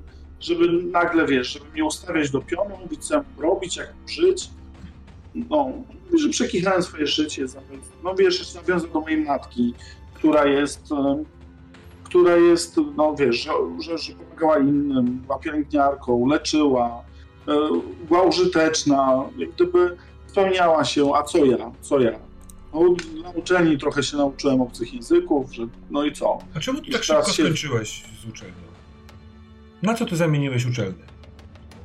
No właśnie, oprócz uczelni nic mi się nie udawało. No. To dlaczego Ty masz kocha, kochającą Alinkę masz, jak gdyby, wiesz, tutaj e, no, dzieci macie, no, jak gdyby już poza domem, ale jak gdyby, wiesz, no, ty do czegoś doszedłeś, a co, co tylko te manuskrypty, nie wiem, książki, po prostu, e, no i wiesz, tyle wiem teoretycznie o tym, jak mężnie tutaj przeżyć życie, jak, e, jak po, po te myśli kierować, a jak przychodzi co do czego, to siedzę w pustym mieszkaniu. On cię przytula. Wiesz co. On w połowie zdania pod, z, przebija prywatność, obejmuje cię i mocno cię ściska do siebie. Ja ulecą mi łzy, ale próbuję tego po sobie nie pokazać. Jak gdyby e, gdzieś, gdzieś daje się ścisnąć i, i, i, i tak mówię, nie wiem. Julku, co się dzieje z tobą, misiu mój? Julku, ty jesteś... Ty cały jesteś rozedrgany. Ty naprawdę... No bo trochę nie wiem, co się dzieje. Jakieś takie, wiesz... Ale może trzeba się spotkać z kimś, z jakimś profesjonalistą, z jakimś lekarzem. Ja nie no chcę... i co on zmieni? Przecież wiesz, że stary A... się To cóż chcesz... Cóż chcesz z tym zrobić? Spotkanie z, z, z dziennikarzem rozbija cię na kawałki. Ja nie wiem, co nie on było powiedział. cię tam, nie ja było roz... cię tam. On nie jest taki w radiu szarmancki i taki ten. On wiesz, on...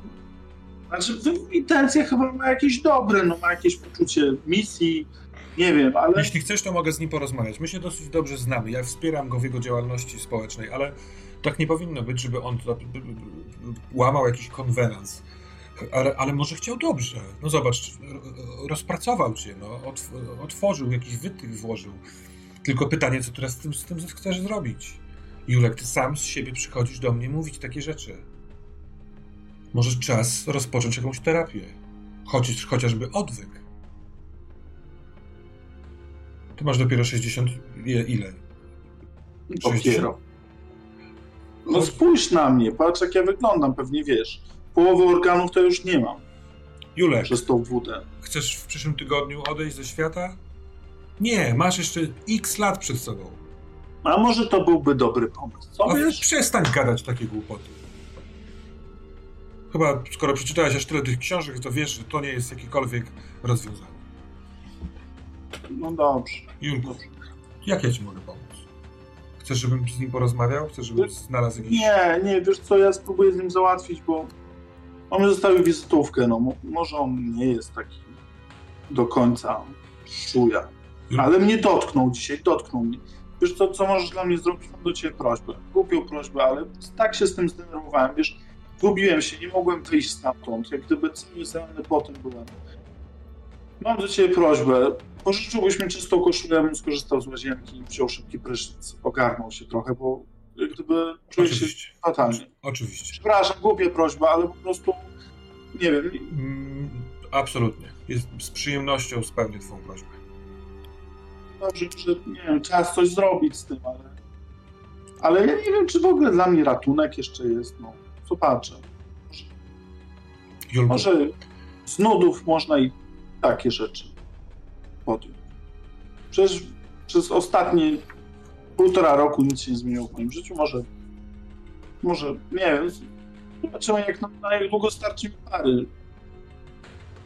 Już ja cię znam. Ja wiem, że ty masz bardzo duże pokłady tej pary, tylko ty je zalałeś, wiesz?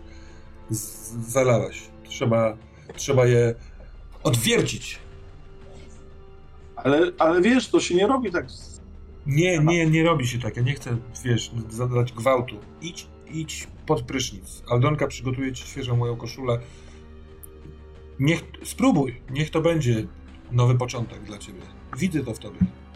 Pal licho ten Rafał. Cokolwiek cię otworzyło, to dobrze, że otworzyło. Natalia. No ona dochodzi do siebie po chwili. Po chwili się uspokaja oddech. Eee, co ty chciałabyś zrobić? Nie mam bladego pojęcia, co mam robić. Nie, nie nadaje się do tego, żeby się nią teraz zajmować. To jest no, prawdopodobnie zrobiła coś takiego jak ja. Skoro coś się do niej przyczepiło, to to jest. Ja się sama nie jestem w stanie uwolnić. Ja mam teraz na głowie.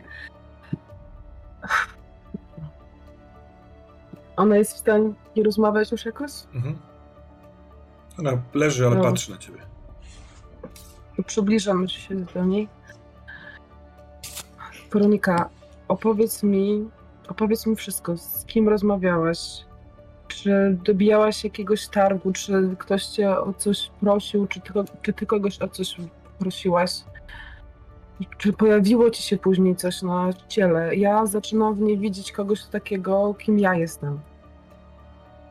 Przez to, że ja już jestem mhm. irracjonalna, tak. dla mnie to już jest po prostu jak lustrze. Po chwili rozmowy, ona jest ona jest otwarta, ona jest gotowa odpowiadać na wszystko, chociaż jest bardzo zmęczona tymi wszystkimi wydarzeniami, więc mówi wolno. Ale nie potrafi ci odpowiedzieć tak, jakbyś chciała usłyszeć. Nie rozmawiała z nikim, nie handlowała niczym, nie pojawiło się jej na ciele nic. E, te kilka wymian. Ona chyba jest w podobnym miejscu, ale chyba nie w taki sposób jak ty. Coś się na nią zasadziło. Raczej. Y, ona y, nie wywołała tego inaczej niż chcąc skończyć. A słaba i coś wzięło. Coś po prostu się na nią zaczaiło, tak? Tak, tak. Dobra, to słuchaj mnie. Y, możesz tutaj zostać jak długo będziesz chciała, ale prawdopodobnie będą cię szukać.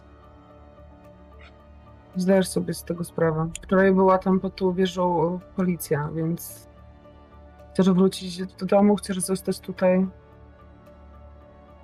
Chyba wrócę do domu, nie chcę ci robić kłopotu. To nie jest kłopot, po prostu może daj znać komuś. Masz, masz telefon przy sobie? Mam, mam. Słuchaj, to napisz albo nie wiem, zadzwoń do swoich rodziców, bo powiedz, że wszystko jest z tobą w porządku. Ja muszę zadzwonić. I zostawiam ją w, ją w pokoju, mhm. chodzę do kuchni i chcę zadzwonić do Litki. Mhm.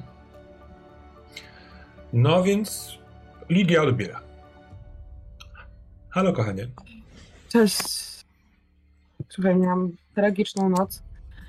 Później ci o wszystkim opowiem. E, powiedz mi, czy coś ci mówi imię, nazwa Malkut? Tak, wiesz, teraz. Tak, wydaje mi się, że słyszałam, czytałam o, o, o niej. To. Tak, pamiętam pozycję, w której opisywana jest jako jedna z, jeden ze stróżów e, świata materialnego. Nie pozwalająca przechodzić pomiędzy ze świata demonów do naszego. Jasne, jasne, jasne. Wiesz co, bo okazuje się, że to prawdopodobnie z nią dobiłam wtedy tego targu. Hmm. To ciekawe. No. Chcesz, żebym pogrzebała w książkach, żebym coś wynalazła? Jeżeli byś mogła, wiesz co, potrzebuję wszystkiego, co możesz, co możesz znaleźć na jej temat a także ewentualnych jej przeciwników, kogoś, kto może być po przeciwnej stronie niż ona, bo nie uwierzysz, ale jednego, jednej nocy, jednego dnia miałam styczność z dwoma dziwnymi bytami i prawdopodobnie jedną z nich to była Malkut, a drugim ktoś, kto nie do końca ją chyba lubi. No. Więc jakbyś mogła. Jakbyś mogła coś znaleźć, to byłoby super. Bardzo jestem zaciekawiona, z przyjemnością się w to zagłębię. Teraz no. co prawda, właśnie wychodziłam, bo jadę do rodziców na, na jakiś obiad niedzielny. Ale z... Aha, bo to jest niedziela. O Jezu, przepraszam. Nie, nie, nie, nie, Myślałam, nie, nie, nie, nie, nie, Dobra, chcę, że kompletnie poza czasem w tym momencie. Bardzo dobrze. To szybko ich spławię, w sensie załatwię tam, nie wiem, udam, że się źle czuję i wrócę do, do, do sklepu. Jakbyś mogła. Chętnie. To ja przyjadę później, albo nie wiem, dzwonimy się jakoś, spotkamy się może w barze, bo ja, bo ja przecież muszę jeszcze dzisiaj iść do pracy. Mhm. Litka, masz czasami tak, że po prostu nie dajesz rady i chcesz wziąć wolno od swojego życia? Ja tak nie mam. Ty tak masz cały czas. Myślę, że jesteśmy jak białe i czarne. No. Przeciwwaga. Myśl o mnie. Postaram się. Muszę, póki co muszę myśleć o tej dziewczynie, którą mam w salonie. Ale wszystko ci opowiem, jak się spotkamy. Okay? Dobra, dobra Natalka. Ja, ja, muszę wychodzić, bo się inaczej spóźnię, ale szybko załatwię ten obiad i wrócę do domu. Ja zadzwonię, jak tylko coś będę miała, dobra? Dzięki. Dzięki bardzo. Trzymaj się. Mm, to jest twoja relacja. Y, mhm. Wiesz co, ale jeszcze nie, nie, nie, nie zmienię cię. Nie, ja nie, nie ten, nie dzwoniłam do niej po to, żeby sobie tam tak. mechanicznie nie podnieść ten, tylko po prostu chcę pchnąć to wszystko jakoś do rozumiem, przodu. Rozumiem. E, kiedy kończysz... Czujesz SMS-a. SMS-a. Super, co jest w SMS-ie? E, takie z przyczajki zrobione zdjęcie tego, o czym ci wczoraj mówiłem, czyli tej kobiety z tymi znakami i SMS o treści ogarnąłem się, dalej mam pomóc? To odpisuję tylko tak i tak. Weronika jest w drzwiach pokoju, y, trzyma telefon w ręku i mówi Mój tata po mnie przyjedzie. Nie do końca jestem pewna, gdzie jesteśmy, ale chyba, chyba blisko pętli, co? Powiedziałem, że mhm. przyjechał na pętlę. Dobra. idę do salonu. Mhm. biorę węzeł tarczy Już nie będę z Hamsą ryzykować. Zbliżam się znowu do niej, sprawdzam, czy coś się dzieje. Jeżeli nic się nie dzieje, jeżeli nie, ma jakiejś reakcji, to. Dzieje się. Daję jej. Jak idziesz w jej stronę Tylko... z, tym, z, tym węzłem, to mhm, ona dobra. podnosi ramiona, dobra, chowa go. Mhm. Ale. Okay, dobra. Jak, jeżeli robisz krok do tyłu, to ona mhm. się odwraca w twoją stronę. Ale nie mówi sobą. Widzę, gdzie jesteś. Już nic nie będzie takie samo. Albo uwolnisz się przez moje drzwi, albo zgnębisz się w tym dusznym świecie. Natalio, Jarema. Co ja, co ja powiedziałem? Nic, nic, nic, nic. Uważaj na siebie, ok? I. Ona płacze. Zostań w domu. Ja ją przytulam. Yy, chyba nie chcę już. Chyba jest jej. To jest mieszanka. Jestem załamana, jest mi wstyd, nie wiem co się dzieje. Mhm. Zakłada glany. To, to jest takie. awkward. No. Słuchaj, e, zapisuję na jakiejś tam kartce swój numer e, telefonu. Słuchaj, jeżeli będziesz potrzebowała czegoś, jeżeli będziesz się czuła dziwnie, jeżeli będziesz miała jakieś zaniki pamięci, jeżeli cokolwiek dziwnego będzie się z tobą działo, zadzwoń do mnie, ok? Dobra, tak, tak, dziękuję. Bierze tę kartkę i odchodzi. Trzebiemir. Czy ty coś mhm. jeszcze z matką? Czy ty ten SMS i chcesz stąd... Nie, no właśnie chciałem powiedzieć matce, jak ona wychodziła, szybko dojadłem, powiem, że to widzimy się po 12. Dobrze, jeżeli chcesz, no dobra, to będziesz tutaj? Odbieraj telefon, dobra? Bo możliwe, że cię po prostu zgarnę gdzieś na mieście.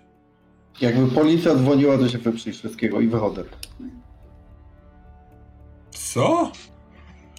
Wiesz... Wybiegam, wy, tak, wybiegam jak najszybciej, żeby zniknąć. No tak, to słyszysz jeszcze dwa razy co? Trzebiemir na klatce schodowej, ale no wiesz, wybiegasz z klatki i cóż?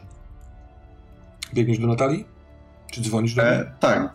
Nie, biegnę do niej pod blok, tylko chciałem powiedzieć, że wziąłem sobie bluzę, taką mm, taką grubszą bluzę i kurtkę na nią, tylko w tej bluzie mam kastet ze sobą.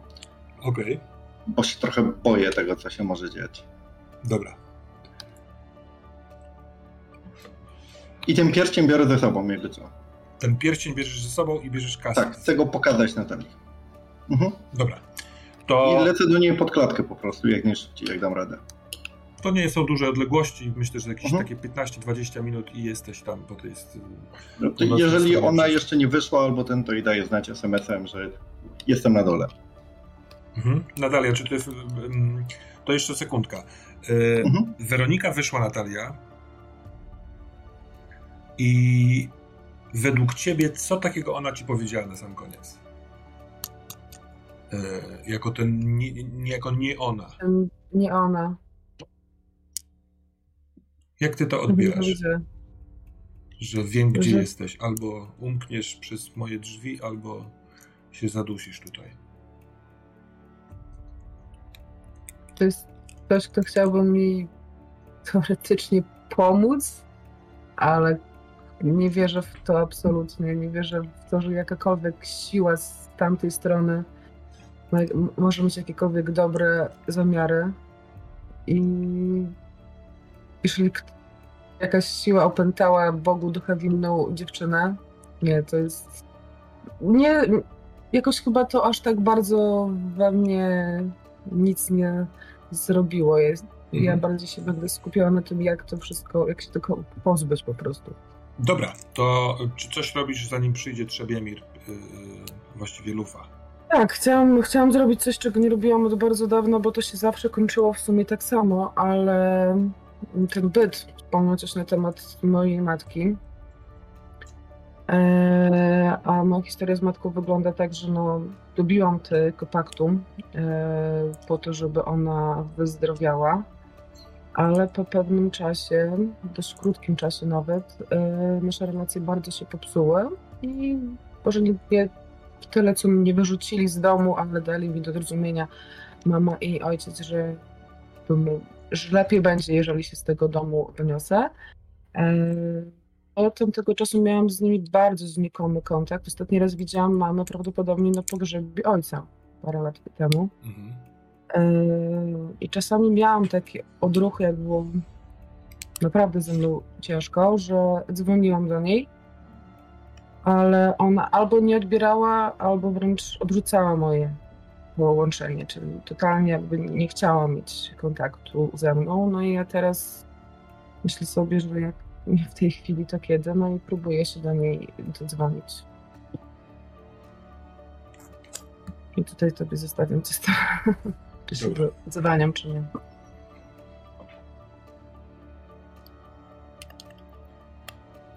Halo? Cześć, mamo. Co ty robisz?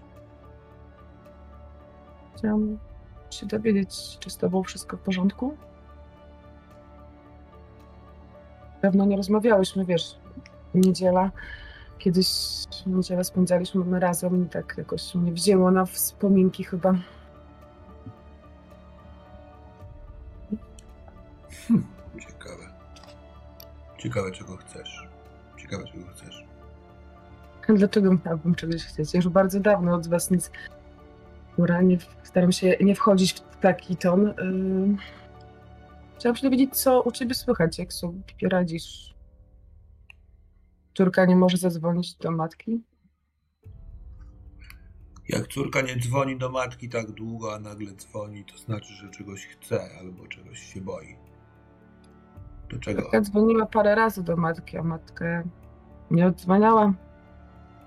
A, więc to moja wina, tak? To moja wina, że moja córka nie, oczywiście. Odeszła z domu, olała rodziców, poszła sprzedawać piwo żulą. Może dzwonisz, tak żebym cię przeprosiła. Nie, chciałam się naprawdę dowiedzieć tylko, czy z było wszystko w porządku.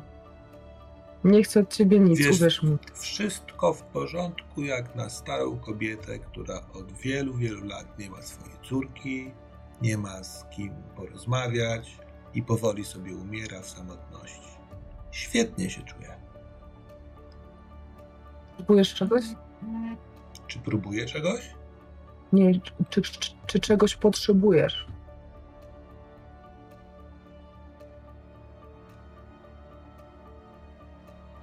To, czego potrzebuję, już dane mi nie będzie. Ani bliskości Twojego Ojca, ani Twojej już nie zaznam. Mamo, czy myślisz, że to wszystko jest moja wina? Że ja, mając 18 lat, chciałam chciałam wyjść z domu i już do was nie wrócić? Tak myślisz? Nie masz wrażenia, że to coś ciebie ode mnie od, odepchnęło? Nie rozumiem, co ty mówisz. Co, ty znaczy... jesteś niestabilna? Niezdrowa jesteś? Ile lat minęło, odkąd nas opuściłaś? I teraz się zastanawiasz, że może nas jednak nie opuściłaś? W co ty? W co ty grasz, Natalia? Jeśli chcesz przeprosić za coś, to przeproś. Ja nie wiem, czy to coś zmieni. To ty tak wybrałaś. Po cholerę dzwonisz w środku niedzieli, żeby zdenerwować starą kobietę. Czego tak, tak naprawdę chcesz? Chciałam tylko sprawdzić, czy z tobą wszystko w porządku. Dzwonek do Tak właściwie szczerze? No to już teraz wiesz, coś, co się dzieje. Nic nowego. Nic się nie zmieniło. Nic się nie zmieniło. No tak. Trzymaj się, mamo. Nic. A co zrobiłaś, żeby coś się zmieniło? Powiedz, co zrobiła Natalia? Dobrze, żeby się trzymaj się, mamo. Rozłączam się. Ding dong, ding dong, ding dong. I wpuszczam. Domyślam się, że to lufa, więc wpuszczam go. Kiedy otwierasz drzwi bez zajrzenia przez Judasza, to na, po drugiej stronie stoi wysoki mężczyzna w białym swetrze z golf, golfem, w skórzanej kurtce, broda, kręcone czarne włosy, takie trochę przestraszone oczy, duże ręce brudne od ziemi, które trzyma tak jakby w takich, takim nerwowym zaciskaniu. I... Ja się od razu lekko cofam. I on, on mówi, e, przepraszam, ja przepraszam. I zaraz do tego wrócimy. Zbigniew. Ty się relaksujesz rodzinną niedzielą. Rzeczywiście Kasia po, w połowie waszej, waszego śniadania wstaje, słychać jej ziewnięcie, ona ziewa jak drużyna marynarzy yy, i po chwili wyczłapuje, yy, jest przyjemnie, ona mruga do ciebie okiem, tak jakby chciała ci dać znać, że że fajnie, że ją odprowadziłeś do, do domu, że z nią porozmawiałeś wieczorem. Jest taka pogodniejsza. Dobrze to odespała. Co byś chciał zrobić? Ja uśmiecham się do niej na, ten, na to jej mrugnięcie.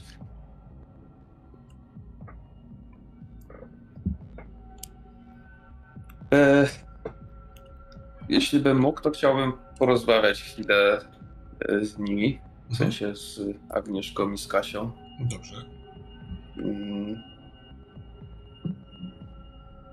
Bo y, to się jeszcze ciebie muszę spytać. Rozumiem, że jakby Agnieszka nic nie wie, tak? Czy ona nie zaczęła tematu rozmowy, nie, gdzie nie, byliście? Czy... Nie, hmm? wygląda na to, że nic nie wie. No z jej perspektywy ty co jakiś czas przychodzisz późno, wiesz, no, pachniesz piwem z tej knajpy, no chyba, chyba się na to zgadza po prostu. Część, wiesz, topienia smutków z zaginionym przyjacielem.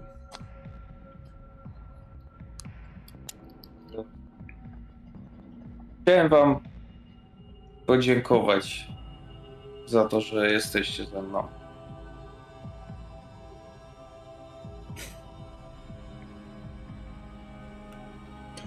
Jakoś dzisiejszy sen miałem taki taki długi i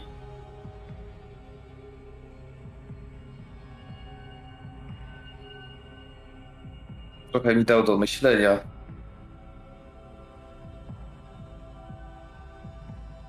Wiem, że może ostatnio nie jest y, za różowo po tym, co się stało z Pawłem. Ale jakoś już wysłowiłem sobie, że mam was i, i strasznie mnie to cieszy i chciałem wam po prostu podziękować.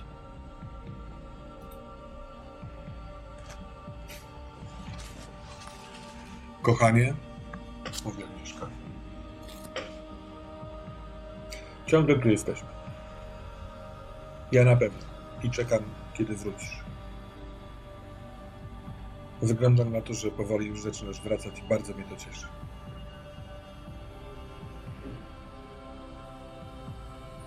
Co jakiś czas na świecie dzieje się tak, że ktoś znika.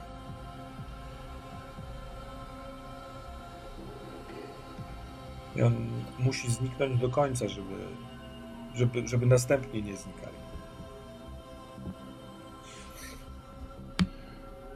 Jesteśmy tutaj. Jak będziesz potrzebował czegokolwiek, to na, na pewno na mnie możesz liczyć, a sądzę, że na Kasie też. Kaśka jest poruszona tym. Ona nic nie mówi, tylko kiwa głową. A ty masz flashback z tego snu, jak lecicie w zwolnionym tempie. Ziemia jest coraz bliżej i masz wrażenie, że ten sen to przyszłość. Tylko ta wieża przecież nie stoi. Jak to może być przyszłość? Wiecie, po prostu strasznie ciężko się jest pogodzić z tym, że ktoś tak zniknął bez wieści i po prostu ciężko jest sobie odpuścić te pytanie, co się z nim stało. Tato, to wiesz, że tak? so, są ludzie, którzy pracują zawodowo, żeby odnajdywać ludzi. Ty masz inny zawód. Ty możesz nawet nie do końca wiedzieć, jak szukać. Chyba, że szukasz go w zamierzchłej przeszłości, w podziemiu, w starych jaskiniach turbosłowian, mówi z takim lekkim przekąsem, ale chyba ryzykuje, że skoro ty się otworzyłeś, to może jest to moment na tego rodzaju rozmowę.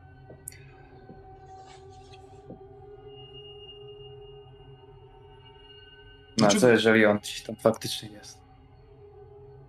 No ale... Dlaczego większość świata, myślisz, uważa, że teoria tych całych turbosłowian... Kasiu, mówi Agnieszka.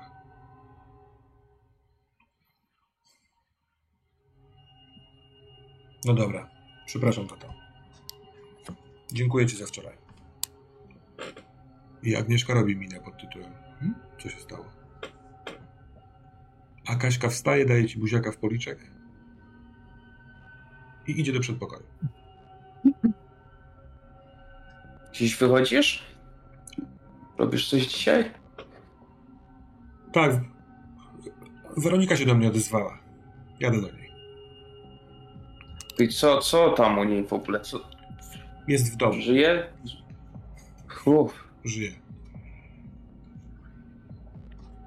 A ty znasz Weronikę? Pyta Agnieszka. Cześć, o. wrócę na obiad. Dobra? To pa. Dobra, no daj znać, jak tam wyjdziesz od niej. Pa. Mm. No wiesz, nie chcieliśmy cię budzić wczoraj w nocy z Kasią. No taka była trudna sytuacja z jej przyjaciółką. Chciała skoczyć z wieży. Tam na plaży. Wiesz, często tam spacerujemy. Wiesz, która wieża Tak, tak, tak. Jak rozumiem, y, to też nie, nie, nie trzeba tego wszystkiego przemawiać. Y, ona jest przejęta, rzeczywiście dopytuje się, jak się Kasia czuje, czy powinna wychodzić, a może powinniśmy ją zatrzymać. Mm, natomiast to chyba dosyć jasne jest, że nie wiem, to może być gorsze, więc ona sama mówi, no dobra, niech idzie, przecież to jej przyjaciółka tu mieszka niedaleko, więc spoko. No jest, jest przejęta, jest poruszona tym.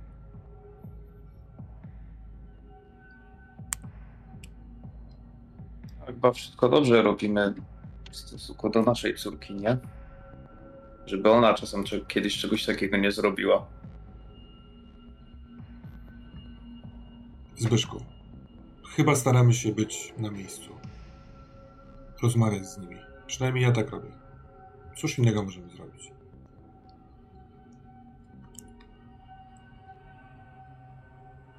Ty masz pracę w nauczelni. Jeśli masz jakiekolwiek wątpliwości, czy, czy wszystko dobrze robimy, to pamiętaj, że po pracy możesz nie mieć więcej pracy, tylko możesz być tutaj. Czytać sobie gazetę, dopytać się, co tam w szkole. Yy, nie wiem. Wynaleźć na Facebooku zespół muzyczny, który gra w koncert w Gdańsku i może akurat ona go lubi. Wiesz, dokąd to zmierza, Spychu, ale ty po prostu cały wolny czas poświęcasz na rzeczy, które na które mógłbyś już nie poświęcać tego czasu. Obojętnie, czy to prawda, czy nieprawda, ja nie chcę o tym rozmawiać. To, jest, to, to nie, nie o tym jest rozmowa.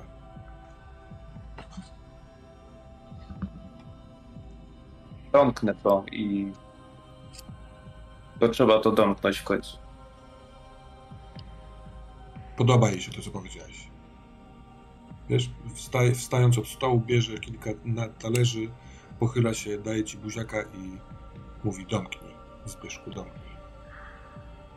I śpiewając um, Alicję Majewską odchodzi do góry.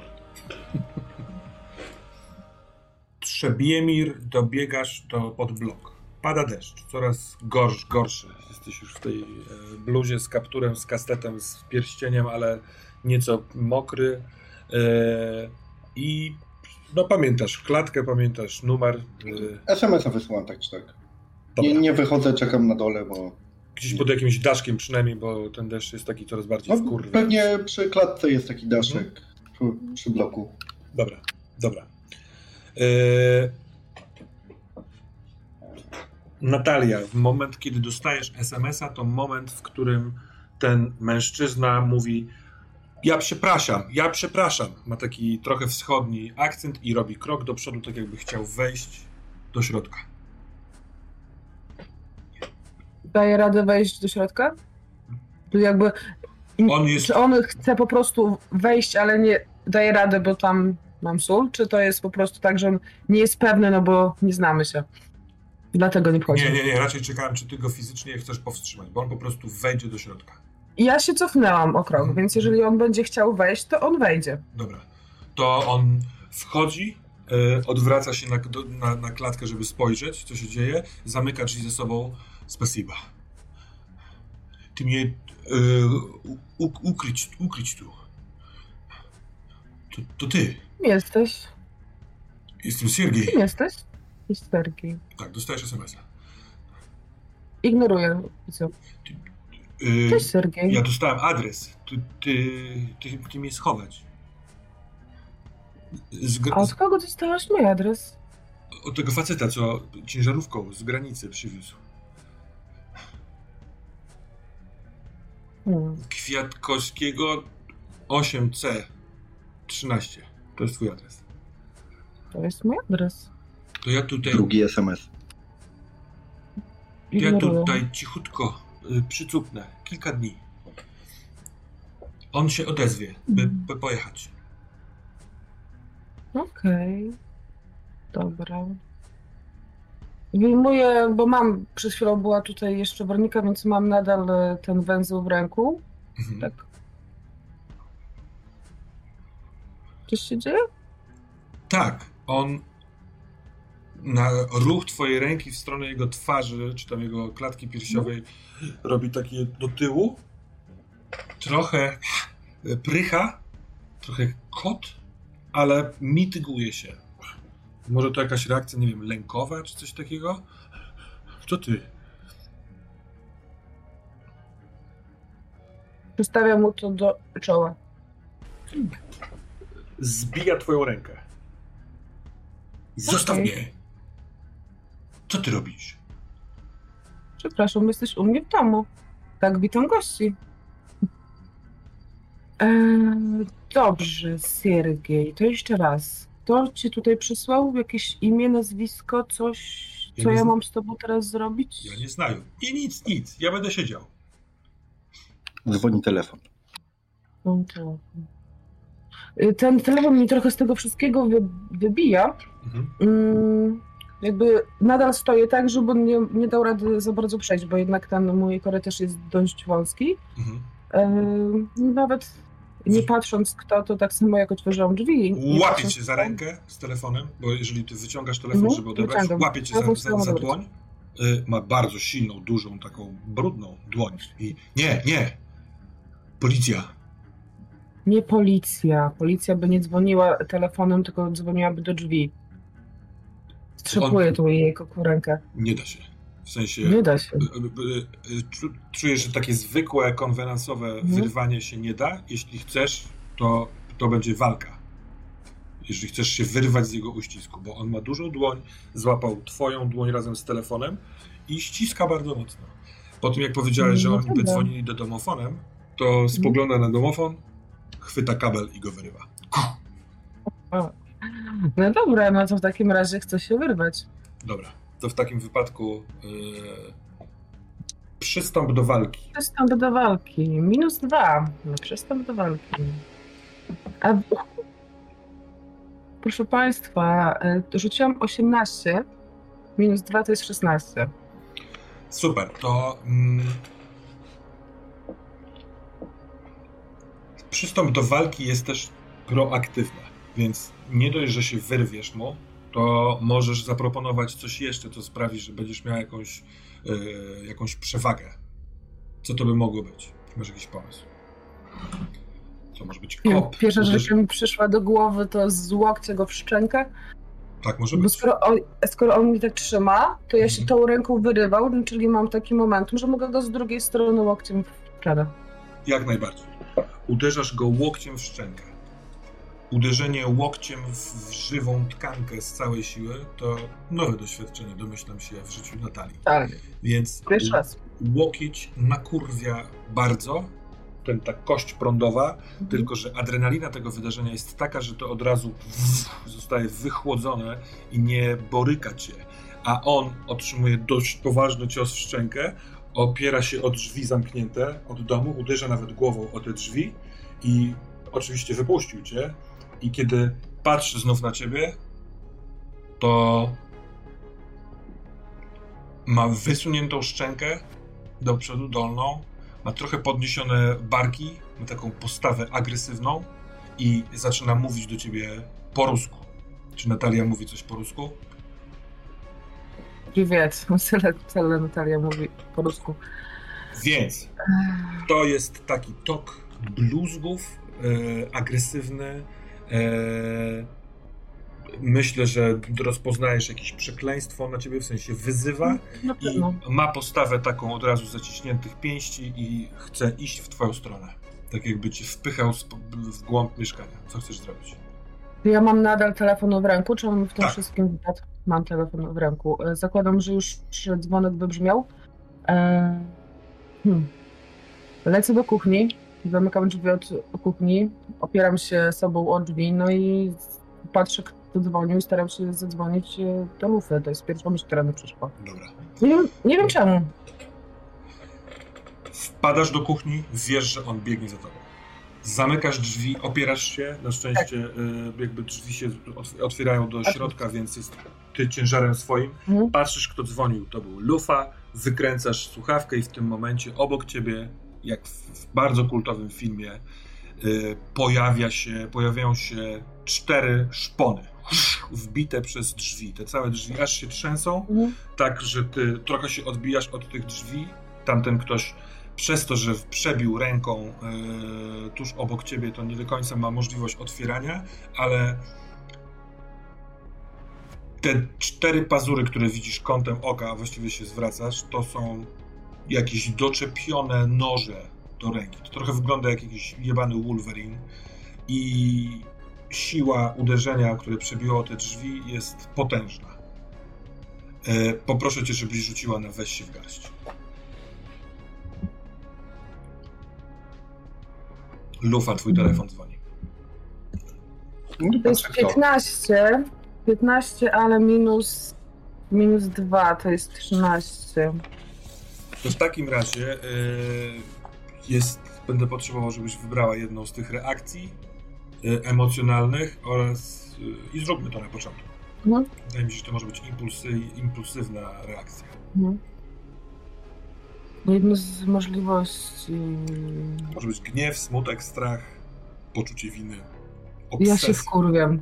Nie, ja się, ja się denerwuję. To spadnij y, y, y, na rozstrojoną. Rozstrojoną.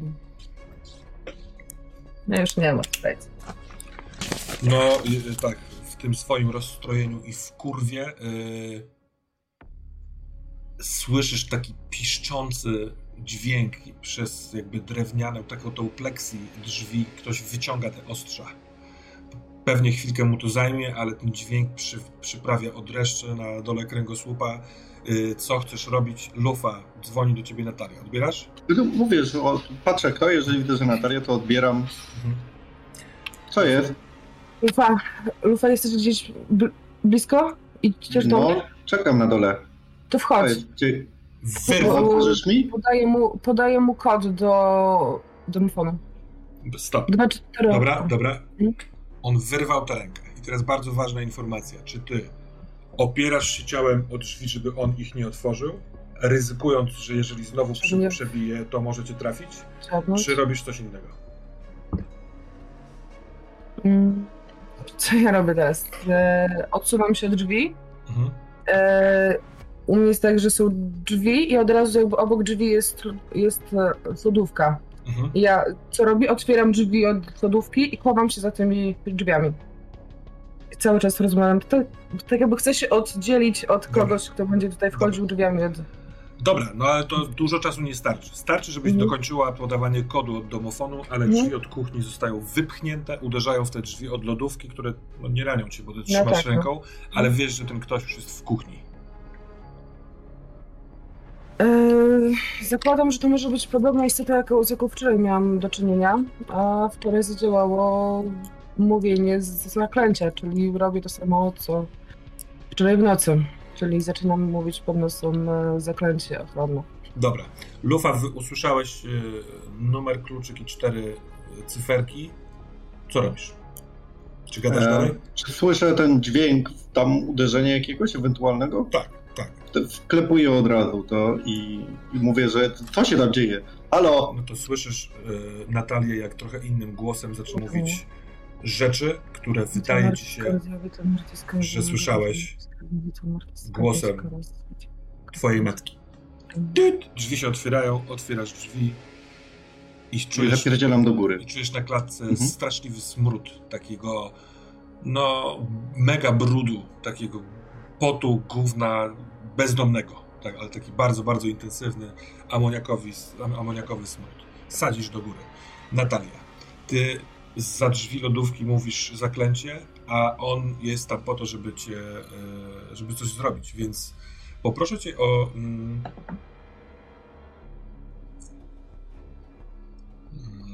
zrobimy to w ten sposób. Chciałbym, żebyś działała pod presją, czy uda ci się pod tą presją dokończyć w skupieniu zaklęcia. Mhm. Mm, mam rzut.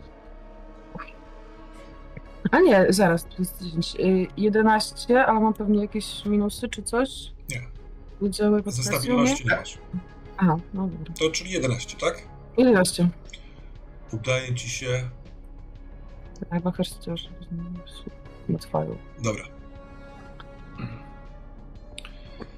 Y, kiedy kończysz mówić, jesteś w ostatniej sekwencji, ja rozumiem, że to jest jakaś pętla, ale e, tak. w sekwencji całości, to z dużą siłą te drzwi od lodówki zostają popchnięte i ty wiesz, że zawrzała w tobie, w tym pomieszczeniu magia, ale w tym momencie otrzymujesz bach, cios tymi drzwiami od lodówki w głowę, robisz parę kroków w dół i aż widzisz trochę, wiesz, motylków, siadasz na taborecie kuchennym I proszę cię, żebyś rzuciła na znieść obrażenia.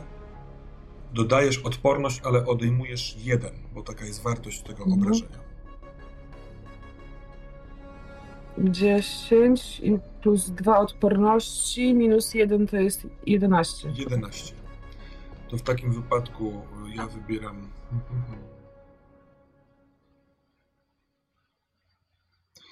Dobra, zostajesz wytrącona z równowagi, w sensie masz, jesteś trochę zamroczona do najbliższych rzutów, yy, aż kiedy ci to przejdzie, będziesz miała do, do, wszystkich minus jeden.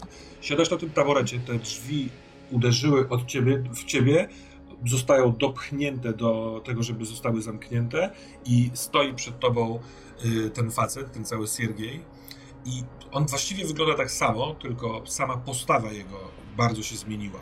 On jest bardzo, bardzo agresywny, dyszy, chyba rzeczywiście, w sensie chyba trochę śmierdzi takim, taką ziemią, takim czymś nieświeżym z podwórka, ale w takim jeszcze zamroczeniu spoglądasz na jego ręce i on ma wydłużone palce. To jest świetnie wykonana robota makijażysty albo... Ale wczoraj widziałaś w nocy takich typów. Oni mieli noże i te, te ostrze noża jest o tym samym kształcie, jak teraz są cztery palce na jednej i na drugiej dłoni. I on robi krok w twoją stronę i się zatrzymuje. I robi. I zaczyna napierdalać tymi szponami w meble wokół. Uderza w szafkę, uderza w tę lodówkę, ale nie może się do ciebie zbliżyć. Więc w związku z tym wyładowuje wściekłość i agresję na pomieszczeniu i twoja kuchnia, ta połowa, do, w której on jest, zostaje zamieniona w duży bałagan, który ty słyszysz, Lufa, biegnąc, wbiegasz na trzecie piętro, na mhm. czwarte piętro i słyszysz taki syk dzikiego kota oraz łubu-dubu. Y, rzeczy zaczynają spadać. Dobra, gdzieś tam po drodze na pewno już te telefon schowałem do kurtki, nawet jeżeli był, mhm. połączenie było. Namacuję ten kastet i no i chcę po prostu sprawdzić, czy są drzwi otwarte do mieszkania. Drzwi są zamknięte, ale ewidentnie za nich słychać te hałasy. Próbuję wyważyć. Znaczy, przepraszam, one nie są przekręcone, tylko są zamknięte. Ale, no to jeżeli są otwarte, tak, to klamkę naciskam. Jeżeli daj, są otwarte, tak, daje się... wbiegam na pełnej. Dobra, wbiegasz naprzeciwko korytarza, z drugiej strony jest wejście do kuchni i trochę widzisz plecy czyjeś, jak się pojawiają i znikają kogoś, jakiegoś mężczyzny dużego. Dobra, to już, to już jest nieważne w tym momencie, to ja ładuję w nie i Dobra. chcę odpalić swój atut w tym momencie. Odpalaj atut odpalam atut Berserker. przepraszam, berserk. Berserk. Za 13. Czyli otrzymuję dwie przewagi, które mogę wydać w dowolnym momencie. Mhm. Te przewagi to są ciekawe przewagi. Rozochocony przystąp do walki z dodatkowym przeciwnikiem. Akurat tutaj nie do zastosowania, chyba że będziesz chciał bić Natalię. Y, zawzięty zadaj plus dwa punkty obrażeń jednym atakiem. Rozszalały znajdź się w odległości pozwalającej na atak. Nieostrożny przeraż przeciwników, kpiąc sobie ze śmierci. Plus jeden do wszystkich testów podczas walki. Pytanie, czy muszę użyć rozszalałego, żeby od razu doskoczyć do niego? Jeżeli tak, to chcę na to zużyć. Jeśli go zużyjesz, to, to będziesz go atakował w plecy, zanim. Od, od, tak, zanim on zdąży zareagować, to na pewno chcę tą jedną przewagę. Dobra, oczywiście te przewagi możesz używać w trakcie całej tej sceny, nie musisz mhm. teraz deklarować. Więc chcę przystąpić do walki od razu atakując go po plecach. Dobra, to ty Po jak... głowie. W sensie po głowie chcę walić. Jak wpadasz do kuchni, to on w takim szale był, niszcząc sprzęty, że no nie zorientował się z tego hałasu. Dopiero pierwszy cios w głowę twój od tyłu, tym kastetem, yy, zwróci jego uwagę na coś innego niż zniszczenie świata Natalii. Więc bardzo cię poproszę o yy, o przystąpienie do walki. To nie jest kwestia trafienia bądź nie trafienia, tylko skuteczności tego ataku. Dobra. No i nie będzie dużo, bo tu jest 11 plus 3, czyli 14. Mhm, zadajesz obrażenia. Aha.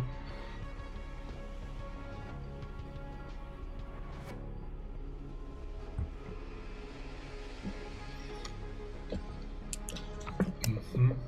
Dobra. Yy...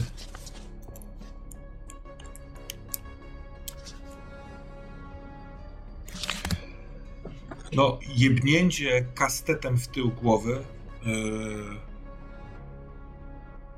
powinno zrobić coś innego. On, czujesz miękką tkankę, e, jakby jak, jak wbija się ten metal kastetu w środek. I on ach, krzycząc upada, natomiast coś powstrzymuje go, jakaś niewidzialna bariera i odbija się od niej.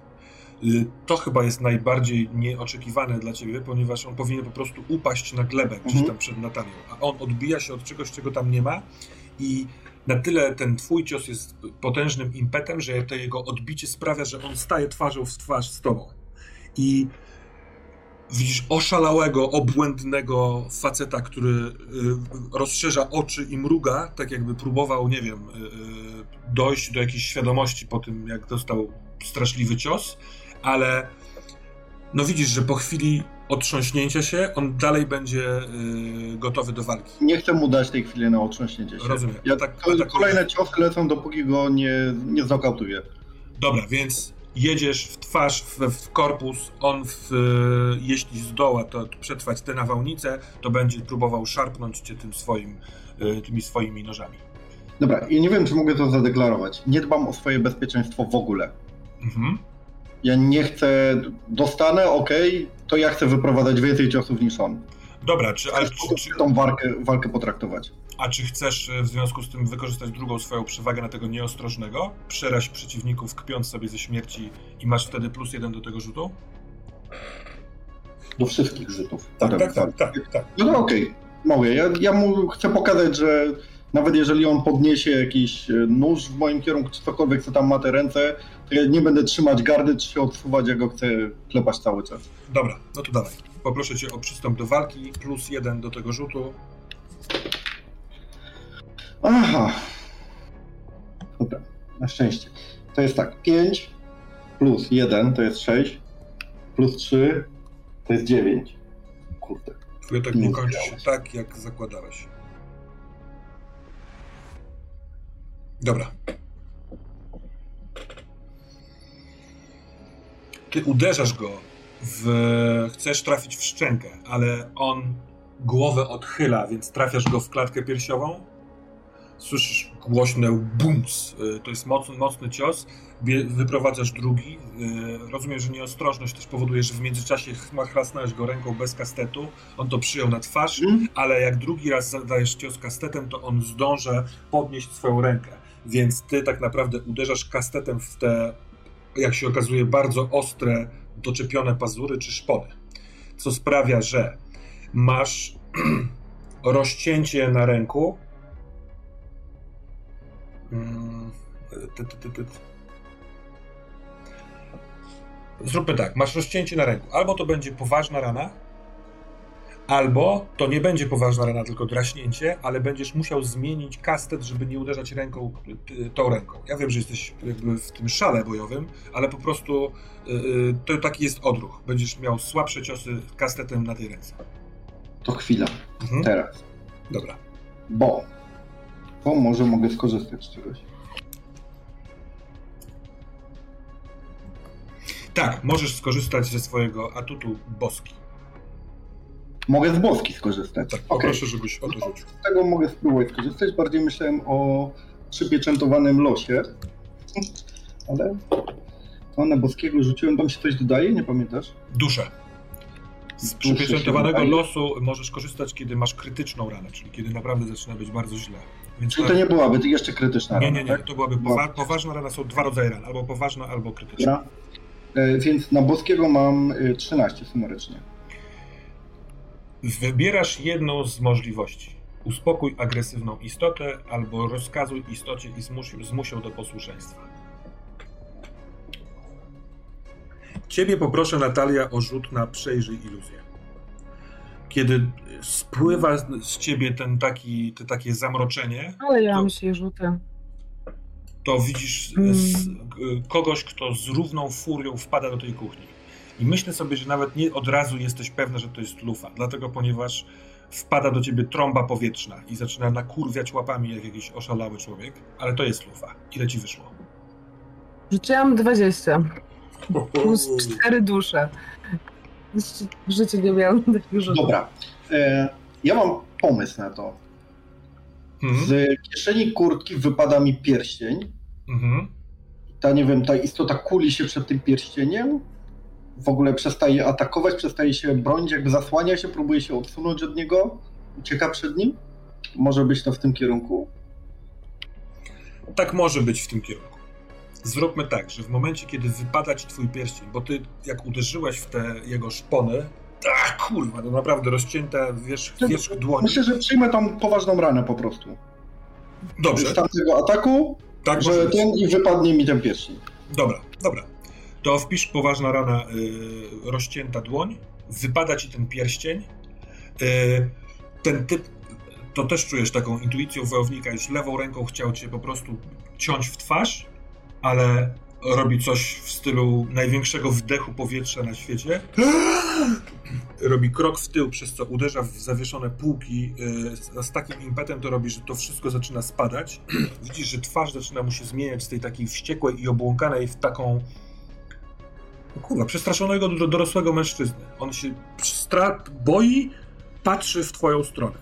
Ty zaś, Natalia, po tym jak wpadł Lufa z wielką furią, zaczął uderzać niezliczoną ilość razy, w pewnym momencie słyszysz brzdęk, kiedy jego kastet uderza w te ostre szpony i mm, dostrzegasz, że ten człowiek, Siergiej, jest jak zwierzę. Jest nie w, w nienaturalny sposób przygarbiony. Ma kły y, z góry wystające na, na, na dolną wargę. Ma bardzo wysunięty płat czołowy.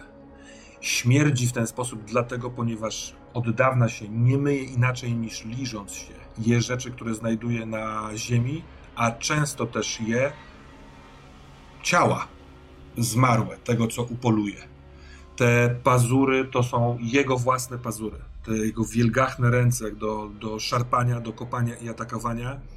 A do tego jest obręcz, taka srebrzysta obręcz na jego szyi i od razu wiesz, że to nie jest prawdziwa obręcz, tylko to jest magiczne jakieś zaklęcie. Pozn kiedy dostrzegasz te magiczne, te, te, te, te obręcz, to w jakimś takim flashbacku w, w przeszłości, w echu, słyszysz głos, który wydobywał się dzisiaj z Weroniki. Wiem, gdzie jesteś.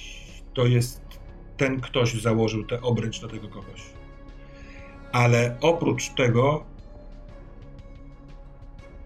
w tej krótkiej migawce widzisz lufę,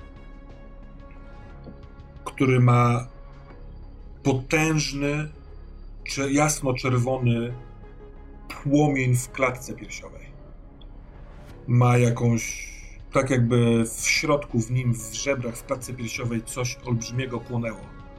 Trochę tak jak na jakiejś kreskówce pokazać serce. Ta klatka piersiowa jest potężna, takiego wielkiego atletę. Co by się zgadzało, bo on tu przyszedł bić, ale ten, to jest też nienaturalne. To jest dosyć piękne i to coś sprawia, że ten y, zwierzęcy napastnik cofa się, boi się, kuli się i nie chce więcej walczyć. Mm. Czekaj, czekaj, jeszcze. Tret, tret, tret.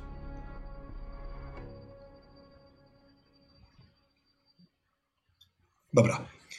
Na chwilkę zawieźmy tę sytuację, która w pewien sposób jest już opanowana. Ale zobaczmy, co się dzieje z Juliuszem, który wziął prysznic, który jest świeżutki, dostał koszulę, który dostaje takie. Mam nadzieję, że tego nie zobaczy, ale pełne współczucia spojrzenie Aldony, bo widocznie, kiedy brałeś prysznic, to yy, Stachu coś tam jej powiedział. Przecież się pytała. Staszek czeka na ciebie z poważną miną. Julku, Rozumiem, jeśli nie, bo ten człowiek zaszedł ci ze skórę. Ale tylko jedna rzecz, jakby informacyjnie. On od wielu, wielu lat zarządza takim stowarzyszeniem, które nazywa się Bez Lęku. Sam pewnie jakieś miał doświadczenia, porobił kursy i robi spotkania ludzi, którzy są w głębokiej depresji, którzy przeżywają lęki różnego rodzaju, jeździ po szkołach. On leczy ludzi. Może dlatego to zobaczył. Ja od już dość długo wpłacam na jego fundację pieniążki, bo wiem, że ta, to jego stowarzyszenie robi dobrą robotę. Może on, a jeśli nie będziesz chciał, naprawdę mogę popytać, znaleźć jakiegoś terapeutę, który by ci pomógł. Dobrze. Staszku, mam do ciebie wielką prośbę. Jaką? Była taka możliwość, bo ja bym jeszcze wszedł do twojego gabinetu, muszę zadzwonić. Oczywiście, że tak. Bardzo cię proszę. Idę do gabinetu, wy, wy, wykręcam ten numer, który ostatnio e, wykonywałem, czyli do tego całego człowieka. Mhm. Znajduję w sobie jakąś taką charyzmę, chociaż sztuczną przez chwilę. I, e, no i taką butność w jakiś sposób. I dzwonię. Po pierwszym sygnale jest odbiera. Tak, panie Juliuszu. Panie czarodzieju, tutaj mam. Ja mam taką koncepcję. Pan jest czarodziej, prawda? Umie pan czarować. Z chęcią bym panu pomógł, ale nie pan powie, czy jest w stanie piciem. Bo y, jak gdyby ja nie jestem w stanie zrobić coś ze sobą, jak nie przerwę tego koła. Panie czarodzieju, kochanitki, no, czy jest jakaś możliwość tego, że pan tymi swoimi czarami, czy jakimś wpływem na człowieka mógł przez chwilę chociaż pomóc mi z tym powalczyć? Panie Juliuszu, jeśli chce pan, żebym sprawił, żeby pan nigdy już więcej nie pił alkoholu, to jest to najmniej oczekiwana przeze mnie propozycja wymiany, ale oczywiście tak, jestem w stanie to panu absolutnie zagwarantować. Dobrze, to jeżeli tak. Po drugie, dzisiaj mój świat się wrócił do góry nogami. Ja bym się jak najszybciej z panem spotkał i pan mi wytłumaczy, o co chodzi z tymi czarami, panie czarodziej. Panie Juliuszu, jestem do pańskiej dyspozycji choćby teraz. Jeśli pan Dobrze, też może, ja... proponuję, żebyśmy spotkali się na miejscu. Tak jest, tylko na miejscu, czyli w radiu, tak? Pod Mickiewiczem. Dobrze, dobrze, to jak najbardziej. Jak, jak pan jest w stanie pomóc mi, już wszystkiego próbowałem, znaczy raczej wszystko odrzuciłem, może to pomoże. Proszę pana, widzimy się, za ile jest pan w stanie, w stanie tam dojechać. Myślę, że gdybyś teraz wyszedł, to za pół godziny do godziny, tak mniej więcej. Dobrze, dobrze. Nie, proszę pana, no to zrobimy. Jak bohaterem romantycznym pan mnie najpierw, już jestem w połowie drogi między, między Gustawem a Konradem, chciałem panu powiedzieć. I potem mi może mi pan dać rząd dusz, a ja sobie dalej poradzę. To niech pan zważy jeszcze, panie Juliuszu, datę dzisiejszą. Mamy 31 października i jak nic zbliżają się, zbliża się noc dziadów. No proszę pana, zobaczymy, zobaczymy. Ale wie pan, no, człowiek się może zmienić, tylko krowa nie zmienia poglądu, proszę. Tylko krowa. Niech pan, niech pan weźmie to ze sobą, ale wierzę, że pan weźmie. Bez hmm. obaw, nic panu nie zabiera. Dobrze. Będę.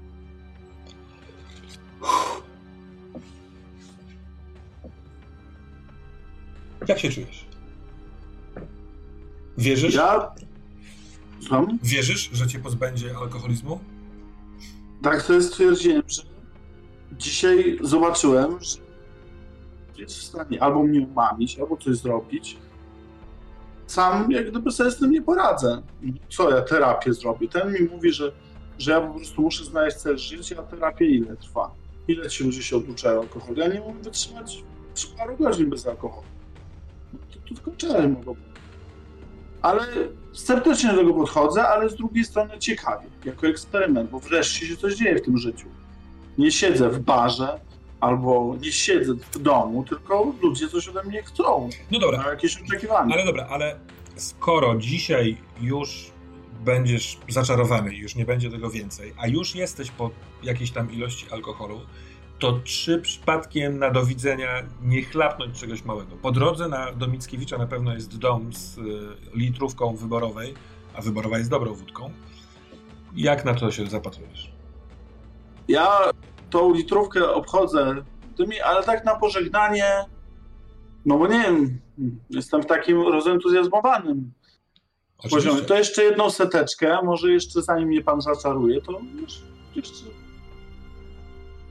bym dziabnął. Ale, e, czyli kupujesz setkę, ale nie otwierasz wyborowej. Tak, bo nie idę przez dom. Wydaje mi się, że wszystko mam. Dobrze. Tylko pytanie, jeśli on cię zaczaruje skutecznie, to ta wyborowa już nigdy. To ona będzie cię tylko denerwowała w domu. Nie chcesz jej wywalić? Albo nie chcesz jej się napić i wywalić? Nie. Chcę wziąć seteczkę. Chcę omijać tą litrową wódkę, bo ja wiem, jak to się skończy. Zbliżę się do litrowej wódki i wypiję tak szybko, jak jedną seteczkę. A muszę dotrzeć pod ten pomnik, to jest jedyny ratunek. No to... A jak ty się pożegnałeś z Aldoną? i Staszkiem. No nie wiadomo, ale trzymając pustą butelkę po setce wysiadasz na przystanku yy, Brzeźno plaża, leje rzęsisty deszcz, jest po 16 szaruwa, powolutku z, yy, szykuje się zmierzch, otwierasz parasol, tu jeszcze jest taki sklepik, w którym można też jeszcze kupić jedną seteczkę na rozgrzanie, a pomnik Mickiewicza jest 10 minut w stronę plaży, dokładnie w tym kierunku, w którym wczoraj wydarzały się te rzeczy.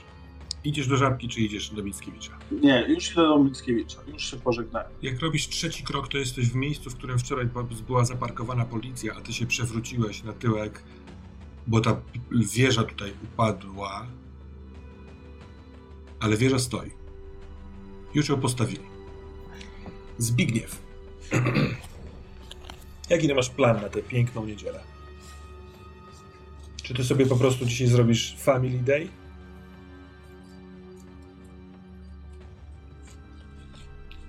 No, ja bym chciał e, napisać tego maila do Jakuba, którego pisałem wcześniej już.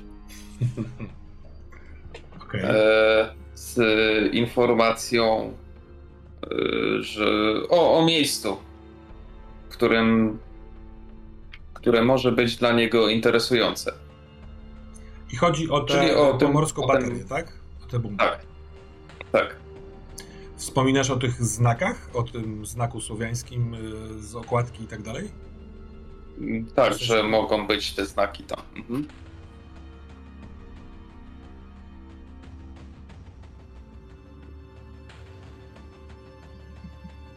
Okej. Okay.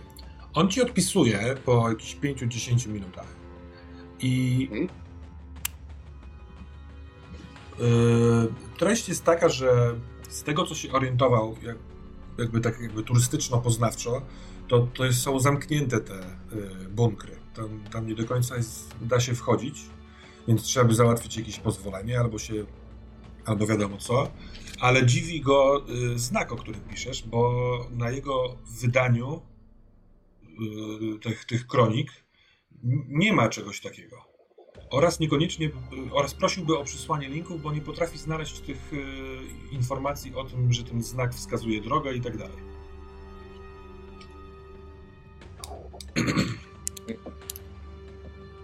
Sobie to pamiętam, gdzie tego szukałem. Mhm. Więc jeżeli jestem w stanie, to chciałbym znaleźć te linki.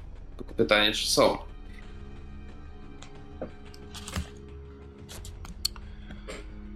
No na pewno nie ma ich w historii twojej wyszukiwarki. Tak, ale to A chyba pamiętam więcej. Tak, myśleć ciąg yy, skojarzeniowy, to nic, co idzie drogą Kronik Rokosz, jak on się nazywał? Rokosz. Tak, tak, tak. Yy, tematem Turbosłowian nie robi roboty. Nie zaprowadza cię do tego, że powstawały jakieś znaki, które miałyby być yy, wskazówkami, drogowskazami. Natomiast wykonałeś już ten rzut, więc nie będę cię o to prosił. Natomiast wpadasz na, na pomysł, żeby spróbować opisowo ten znak znaleźć. Skoro pamiętasz, jak on wyglądał mhm. i docierasz do strony kabały, która mówi, że twierdzi, że taki znak to znak jednego z archontów, zapewniającego bezpieczeństwo świata materialnego, który nazywa się Czeset.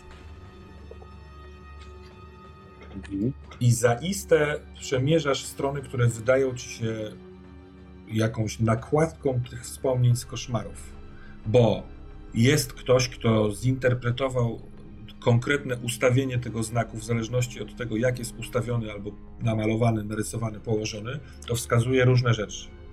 I faktycznie jest Y, układ, który ty rozpoznajesz z tego snu, który wskazuje świątynię albo grobowiec.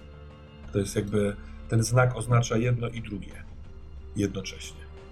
Tylko w tym całym temacie nie ma śladu turbosłowia.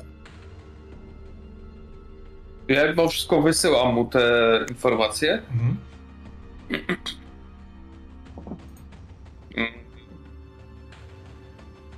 No i zobaczę, co on odpowie po prostu. Mhm. To się zrobię dopisek, że że może się wydawać, że to nie jest istotne e, z punktu widzenia Wielkiej Lechii, Turposłowian, mhm. ale żeby mi zaufał, że nie bez powodu to znalazłem. Dobra. Więc pozwolę sobie na jeszcze jednego maila od Kuby do ciebie. Mija tam parędziesiąt minut. Pewnie robisz Sunday Things. Przez chwilkę przynajmniej, może rozmawiasz mhm. z żoną czy coś takiego, ale dostajesz pyk, powiadomienie mhm. i masz maila od Jakuba.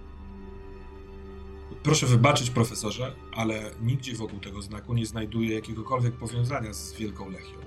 Natomiast to może pana zainteresować, bo z tego co wiem, szukał pan tej książki i wysyła ci e, link do kroniki fotograficznej Starego Gdańska i widzisz ten znak na ciekawym miejscu. Oto wyobraźmy sobie pomnik wielkiego Adama Mickiewicza, ale leżący na ziemię tuż przed tym, jak zostanie wciągnięty na cokolik, na którym stoi. E, seria fotografii pokazuje przygotowania do jakby odsłonięcia tego pomnika. Pracownicy y, w starych ciuchach z lat 30. ustawiają ten, ten pomnik. Jest też kilka zdjęć z takiej, wiesz, fety z otwarcia, y, y, orkiestra, oficjele, przemowa i tak dalej. I on znalazł te zdjęcie w, sensie wskazuje zdjęcie i powiększył, pomalował znaczkiem, bo na tej podstawce tego pomnika jest narysowany ten znak. I pisze jeszcze komentarz, że pomyślałem o panu dlatego, ponieważ ten jeden z tych facetów na zdjęciu, y, ten, ten wojskowy, to jest ten cały Łojecki, który napisał przedmowę do wydania kronik. Mhm. E, pytanie takie poza grom, czy ja wiem, to chyba nie wiem, czy to do Juliusza też nie jest pytanie, czy ja wiem o tym twoim yy, miniaturowym Mickiewiczu? Prawdopodobnie nie wiesz, dlatego że z postaci wynika e, bardzo jasno, że e, jak gdyby w mojej komplikacji chyba, że ja bardzo strzegę tej wiedzy i jak gdyby nie chcę, żeby nikt odkrył e, ich nie odkrył przywiązania mojego. Nie, nie, nie, nie, w komplikacji, tylko w mrocznym sekrecie, ale tak, tam jakby, że jesteś tak, a w ogóle z samym, a z tym pomnikiem Mickiewicza, czy my coś nie mówiliśmy o tym albo na poprzedniej sesji, albo kiedyś? Pomnik Mickiewicza jest w miejscu, w którym ty często spacerujesz i w którym byliście w nocy hmm. bardzo blisko. To jakby ja tylko takie skojarzenie podaję, no nie? że to może być. Tak, tak. No właśnie po prostu zastanawiam się, czy mam podstawę, żeby skontaktować się z, z Juliuszem w tej sprawie, ale chyba nie mam. Więc po prostu tego nie będę robił tak, bo sztucznie chyba nie, będzie. Tak, chyba, chyba rzeczywiście. No. Chyba, że Juliusz masz jakiś pomysł. Nie wiem. Czy... Nie, Juliusz nie opowiadał, że on czasem zostaje tam, w sensie, że się rano budzi pod tym pomnikiem. To nie było tak, że czy się... charakterze postaci, ale nie wiem, czy bym się z tym dzielił. A, okej. Okay. W związku z tym, że cały czas chronię tej tajemnicy i nie chcę mhm. nikogo dopuścić przed innymi mhm. osobami. Dobra, ale Zbigniew, więc kontakt z Juliuszem raczej nie. Ale jeśli jakby uznałbym za naturalne jakąś taką ciekawość w ramach domykania tych spraw, zajrzenia tam. Tym bardziej, że jest to miejsce hot. Tak, tak. No, no po prostu pewnie pójdę tam, może nawet z, w ramach spaceru z, z żoną. Mhm. Jakiś parasol czy coś, bo rozumiem, że też tak, tak, tak. też leje. Może po, po obiedzie. Po niedzielnym, po niedzielnym obiadku w ramach spalania kalorii przespacerujemy się tam. Dobra, to, to zróbmy tak kiedy wysiadacie na e, przystanku tramwajowym, żeby, albo właściwie macie z piechotą, bo to jest bardzo, bardzo blisko. Kiedy tak, idziecie tak. przez park, to zanim jeszcze dotrzecie do Mickiewicza, to widzisz stojącą na baczność wieżę. I z tym cię na razie zostawię. A ty, ciebie, Lufa, poproszę o decyzję, e, co wybierasz w związku ze swoim boskim. Czy ty chcesz go... Wydaje mi się, że to zakomunikowałem. Chciałem jakby uspokoić tą istotę. Mhm, dobra. Ona się przestraszyła i... Dobra, dobra, no to masz go. On dyszy. E, jest przestraszony, ma podniesione ręce i patrzy na ciebie. Ja próbuję tak butem szurnąć, jakbym psa odganiał. No to on wpija się w kąt. Tak naprawdę ty stoisz w drzwiach jedynego wyjścia z tego pomieszczenia. A, okej, okay, dobra to trochę inaczej, bo myślałem, Dobra. że stoję trochę głębiej, jak już się biliśmy, to że mhm. głębiej wpadłem i że jak szurnę ten, to żeby on wmykał. Nie, nie, musiałbyś, wiesz, to jest do zrobienia, musiałbyś po prostu zrobić krok w stronę Natalii, czyli w głąb kuchni. Mhm, to chcę to zrobić. Jakby chcę to zrobić, chcę mu pokazać, że ma spadać stąd, bo się ja nie widzę, chce Jeżeli ja to widzę, że on chce jakby go przegonić, to ja go chcę powstrzymać. Lufa, Lufa to nie jest człowiek i staram się podejść. Przypominam sobie słowo matki. Słucham? Przypominam sobie słowo matki. Mhm. O tym, jak mówiła, że ta dziewczyna jest. Mhm. to nie jest człowiek lufem. Trochę twoja decyzja, Lufa. Czy ty chcesz go przegonić? Ja go chcę przegonić. W sensie zanim Natalia... Nie chcę. Mhm, dobra. Poczułem już, że się z nim nie chcę bić w tym momencie. Dobra, to ja zrobiłbym to w ten sposób. Ty, Natalia, wyczuwasz, że Lufa y, nie chce się już mhm. bić, że robi krok w twoją stronę y, i ty w tym momencie wypowiadasz Lufa, zostaw, to nie jest człowiek, ale ty Lufa robisz. I ten typ rzuca się w stronę przedpokoju jak najszybszym pędem, żeby zniknąć z twoich oczu i wybiega przez przedpokój na czworaka. Jak jakiś pies niedźwiedź bardziej, bo człowiek takiego rozmiaru jest. Ale widzisz Lufa, jak bardzo sprawnie wyciąga te przednie ręce, żeby się nimi odbić i właściwie dwa susy już jest na klatce schodowej. Na tej klatce schodowej robi coś w stylu jakiegoś takiego jęku lękliwego, odwraca się w twoją stronę, patrzy przez ten cały przedpokój, przykrzywia głowę i zbiega na dół. Mhm. Ja się odwracam od razu do Natalii i Dlaczego chcę jakby do niej dostać. Dlaczego to zrobiłeś? Ja chciałam się czegoś od niego dowiedzieć. Ignoruję w ogóle, że coś do mnie mówi. Chcę sprawdzić, czy jej się nic nie stało. Ja go od... odpycham go. Zostaw mnie, nic mi się nie stało. Dlaczego go przegnało się? Mogłam się czegoś od niego dowiedzieć. Co? Ktoś go nasłał. Ktoś go na mnie nasłał. Rozumiesz? No. To coś, co, siedzi, co siedzi w Weronice, nasłało to coś tutaj na mnie. Ja wiem, jak to brzmi. Ja wiem, ja... jak to brzmi. Plus Zakładam, Masz... że się nie wyspałaś w nocy i... No ty wyglądasz na super wyspanego. No nie jestem wyspany, ale się dobrze czuję, wykąpałem się. Super. Natalia, ten, ta, ta, ta czerwona klatka piersiowa y, lufy, oczywiście to było chwilowe i mhm. nie ma tego, ale jest w pomieszczeniu coś, co nie wygląda w ten sposób, ale jakby przemawia do ciebie jakąś swoją arło, aurą z zapleców lufy. Na tyle mocny jakiś takie, taki impuls magiczny, jakiś taki prąd, że wibracje jakieś patrz, takie? takie wibracje, że patrzysz yy, tuż obok lufy i widzisz puzderko na pierścionek leżące yy, na podłodze twojej kuchni. To stamtąd. Okej, okay, to podchodzę do tego.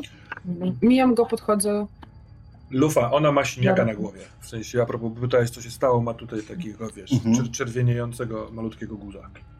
Który Dobra, to... Łapie ją ręką, tak żeby sprawdzić, czy to jest guz, czy nie krwawi. Bardzo boli? Dobra, nie, wcale nie boli. Co to jest? E, jeżeli podnosisz to pudełko, to mhm. chcę je zabrać z ręki. To ja nie będę się siłować z tobą. To jeszcze nie dla e, ciebie i chowam. Wie, wiem, jak to wygląda, ja, przepraszam, ale Dobrze, ja, trochę no, jestem spieszony już. Jasne, jasne, jasne. Yy, yy, I wiem, jak to zabrzmi, chociaż z drugiej strony już mówiłam ci tyle dziwnych rzeczy. Yy, to jest coś wyjątkowego, prawda? Tak. To jest ten jedyny pierścień, jak to matka określiła, ten, który Frodo miał.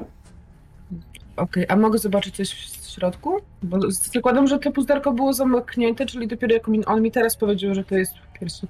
Mogę go zobaczyć? Oczywiście. Tylko nie zgub, bo to ten jedyny pierścień, który Więc nawet nie musisz, mi, nie musisz mi go nawet dawać do ręki, ja chcę go po prostu zobaczyć. Ja go wyciągam, łapię do ręki i chcę ci dać do ręki, żeby sobie go wzięła i... Do tego ostrożnie nie biorę do ręki. Dobra. I oglądam, czy coś mi to może powiedzieć. Spokojnie Natalia, to jest zwykły pierścień. Tak jak, to był, tak jak to był zwykły facet przed chwilą. No był zwykły, no. Jakiś debil chory, w dziczu wykowany.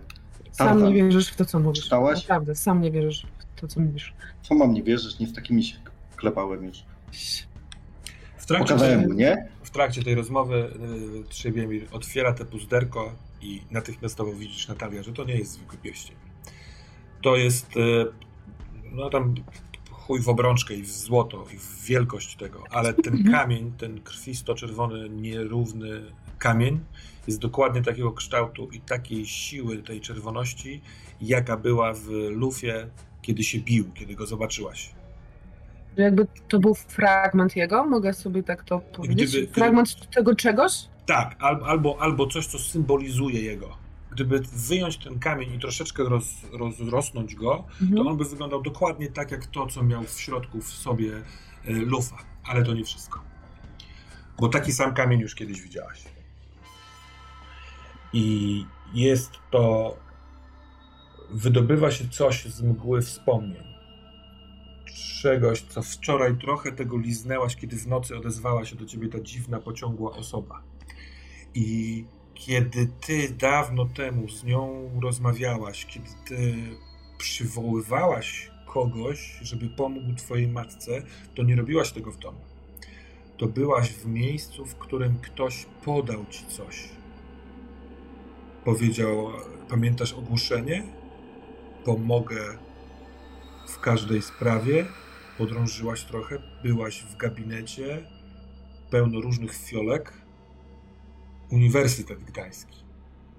I facet, który no, jakiś 30-40-letni mężczyzna, który z takim sprytnym, śliskim uśmieszkiem przygotował ci na takim szkiełku chemicznym trochę bardzo różnych proszków podziabanych i przedłożył to pod, pod tobie, pod, e, przed ciebie na, na stół.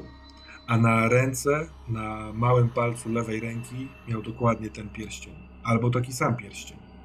I powiedział: No to jeśli pani chce pomocy, to musi pani ten proszek wprowadzić do swojej jamy ustnej. I mówiąc to, przeciął poduszeczkę swojego palca wskazującego grub, takim ostrym, zaostrzonym paznokciem drugiego i wycisnął dwie krople krwi na ten, prosz, na ten proszek, roz, e, rozmieszał to, to wszystko, a ty masz jeszcze wspomnienie, jak rozdygotana, zapłakana po tej rozmowie z tym dziwnym facetem. Jak on się nazywał? Wzięłaś garść, wsadziłaś do ust i usłyszałaś jej głos. Poproszę cię o Weź garść. Mm, poproszę cię o rzut. O rzut po prostu. Poczekaj, czekaj, czekaj. Mhm. Tak. Wiesz co, poproszę cię o rzut na przejrzyj iluzję.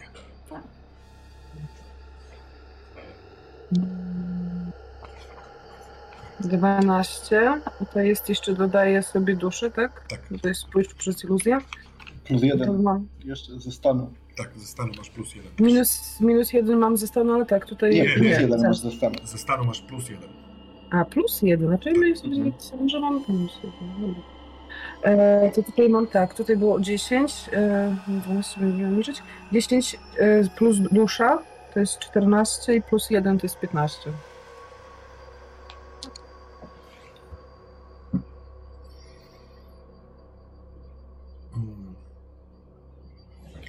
Jakie to dziwne. Słyszycie oboje. Spoglądacie za źródłem tego dźwięku, stojąc w kuchni tuż przy wyjściu prowadzącym na przedpokój. Na końcu tego przedpokoju, jeszcze w otwartych drzwiach, stoi ona. Wydaje ci się, Natalia, że proport, perspektywa twojego mieszkania jest wykrzywiona, bo ona jest bardzo wysoka w tej swojej smukłości. To jest ponad dwumetrowy człowiek. A więc niemożliwe, żeby stojąc prosto mieściła się, a jednak się mieści w tym korytarzu. Ona stoi na progu. Część światła z klatki schodowej, jaśniejszego niż w przedpokoju, pada od tyłu. Na czarną suknię, na białą, bardzo taką wykrochmaloną kryzę. Ona trzyma kościste, chude dłonie tak na wysokości swoich piersi, lekko przekrzywiając głowę z zlokowaną, trochę siwą fryzurą szczupłej, starszej yy, twarzy, patrzy na was, że spotykacie się. Co? Niesamowite, jak się przyciągacie. Jak opiłki rozbitego narzędzia dążą do tego, by złożyć się z powrotem.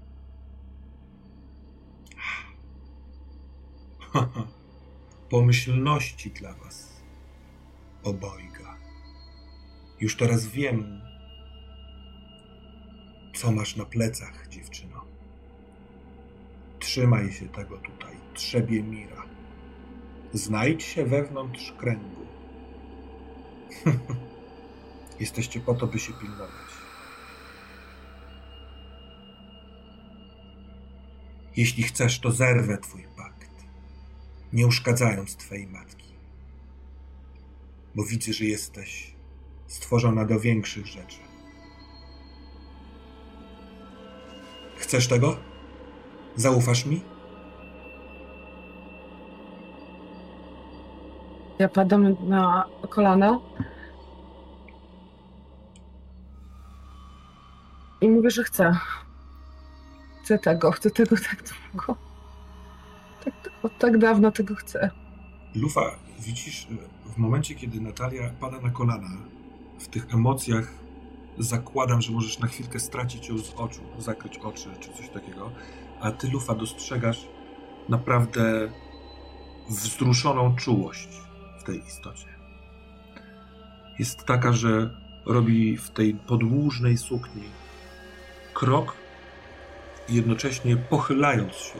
I trochę tak jak tamten facet wybiegł jednym, dwoma susami, jak wściekły zwierz, tak ona tym jednym krokiem swego podłużnego ciała zbliża się i nachyla się w stronę Natalii.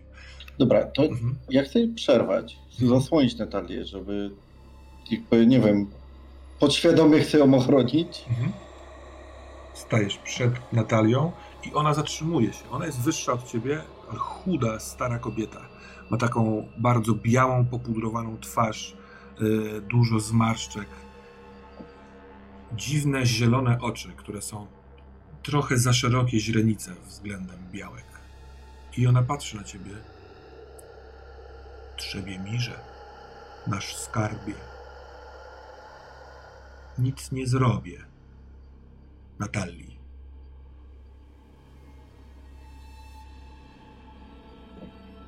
Pójdę już. I przez chwilkę pokazuję wam dłoń jak cofa, cofa dłoń, to zostaje taka biała chmurka. Ona dmucha w nią. A ta chmurka leci w twoją stronę, Natalia. Tak jakby chcąc ominąć lufę i wejść w ciebie. To jest dobra chmurka, Natalia. Ale dla ciebie lufa to wygląda dziwnie. Ja chcę ją wciągnąć. to wciągasz. Zastanawiam się, co ćpałem z kosą. Ty, Natalia, wciągasz to. To jest yy, bezsmakowe, lekko chłodno-wilgotne.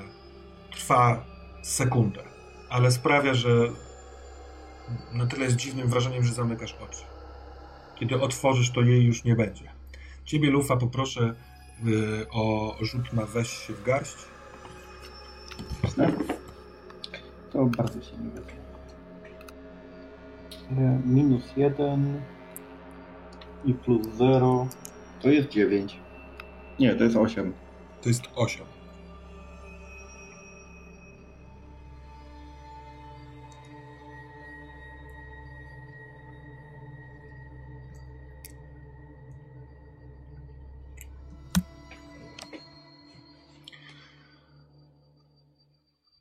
Ona dmuchnęła w tę chmurkę, ta chmurka poleciała w stronę Natalii. Usłyszałeś westchnięcie Natalii, a ta osoba jednym krokiem wyszła przez przedpokój, ale zanim rozpoczęła ten ruch, to tak jakby chciała się z tobą pożegnać, spojrzała na ciebie. I spojrzała też z ciepłym, przyjemnym uśmiechem. Ale może przez nieuwagę, na samym końcu, kiedy już prawie się odwróciła, spojrzała w stronę Twojego mostka. I jak widziałeś, jak wychodzi takim dziwnym, posuwistym, magicznym krokiem, to okrąg pod Twoim mostkiem, tam gdzie jest splot słoneczny, zaczął jarzyć się jakimś potężnym ogniem w środku. Masz wrażenie, że jesteś przebity, że wręcz takie gorące powietrze przechodzi od przodu i wychodzi tyłem. I to sprawia, że po sekundzie twój mózg wie, że gdyby tak było, to nie mógłbyś oddychać, bo to przebite wszystko jest, więc bierzesz duży taki powietrze, e, chwytasz się obiema rękoma, ból jest bardzo duży, ale jak tylko zatykasz ręce, to tak jakbyś tłamsił płomień. I wiesz, że tego tam nie ma, ale jednocześnie wiesz, że to tam będzie. I to kosztuje cię dwa stabilności. Czy ta kobieta mówiła takim samym tonem jak moja matka. Chcę porównać te dwa. Czy to była ta uprzejmość taka jak mojej matki dzisiaj rano? to dla mnie jest ważne. Dobrze, to skoro ten rzut wcześniej w, na obserwowanie twojej matki tak ci się udał, to niechaj będzie echo tego rzutu i teraz? Tak. Mało tego. Dlatego masz takie odczucie, bo jak ściskałeś przez chwilkę ten rozpalony krąg na, na tobie, a widziałeś ją tyłem wychodzącą, to masz wrażenie, że ona ma dokładnie taką samą sukienkę, w jakiej twoja matka jest, tylko że ona jest bardziej posuwista, a i, te, i ten ton usłyszałeś w niej. Jest pewne podobieństwo. Ona, ona zniknęła, was zostawiając w domu. Dobra, to na tym zakończę.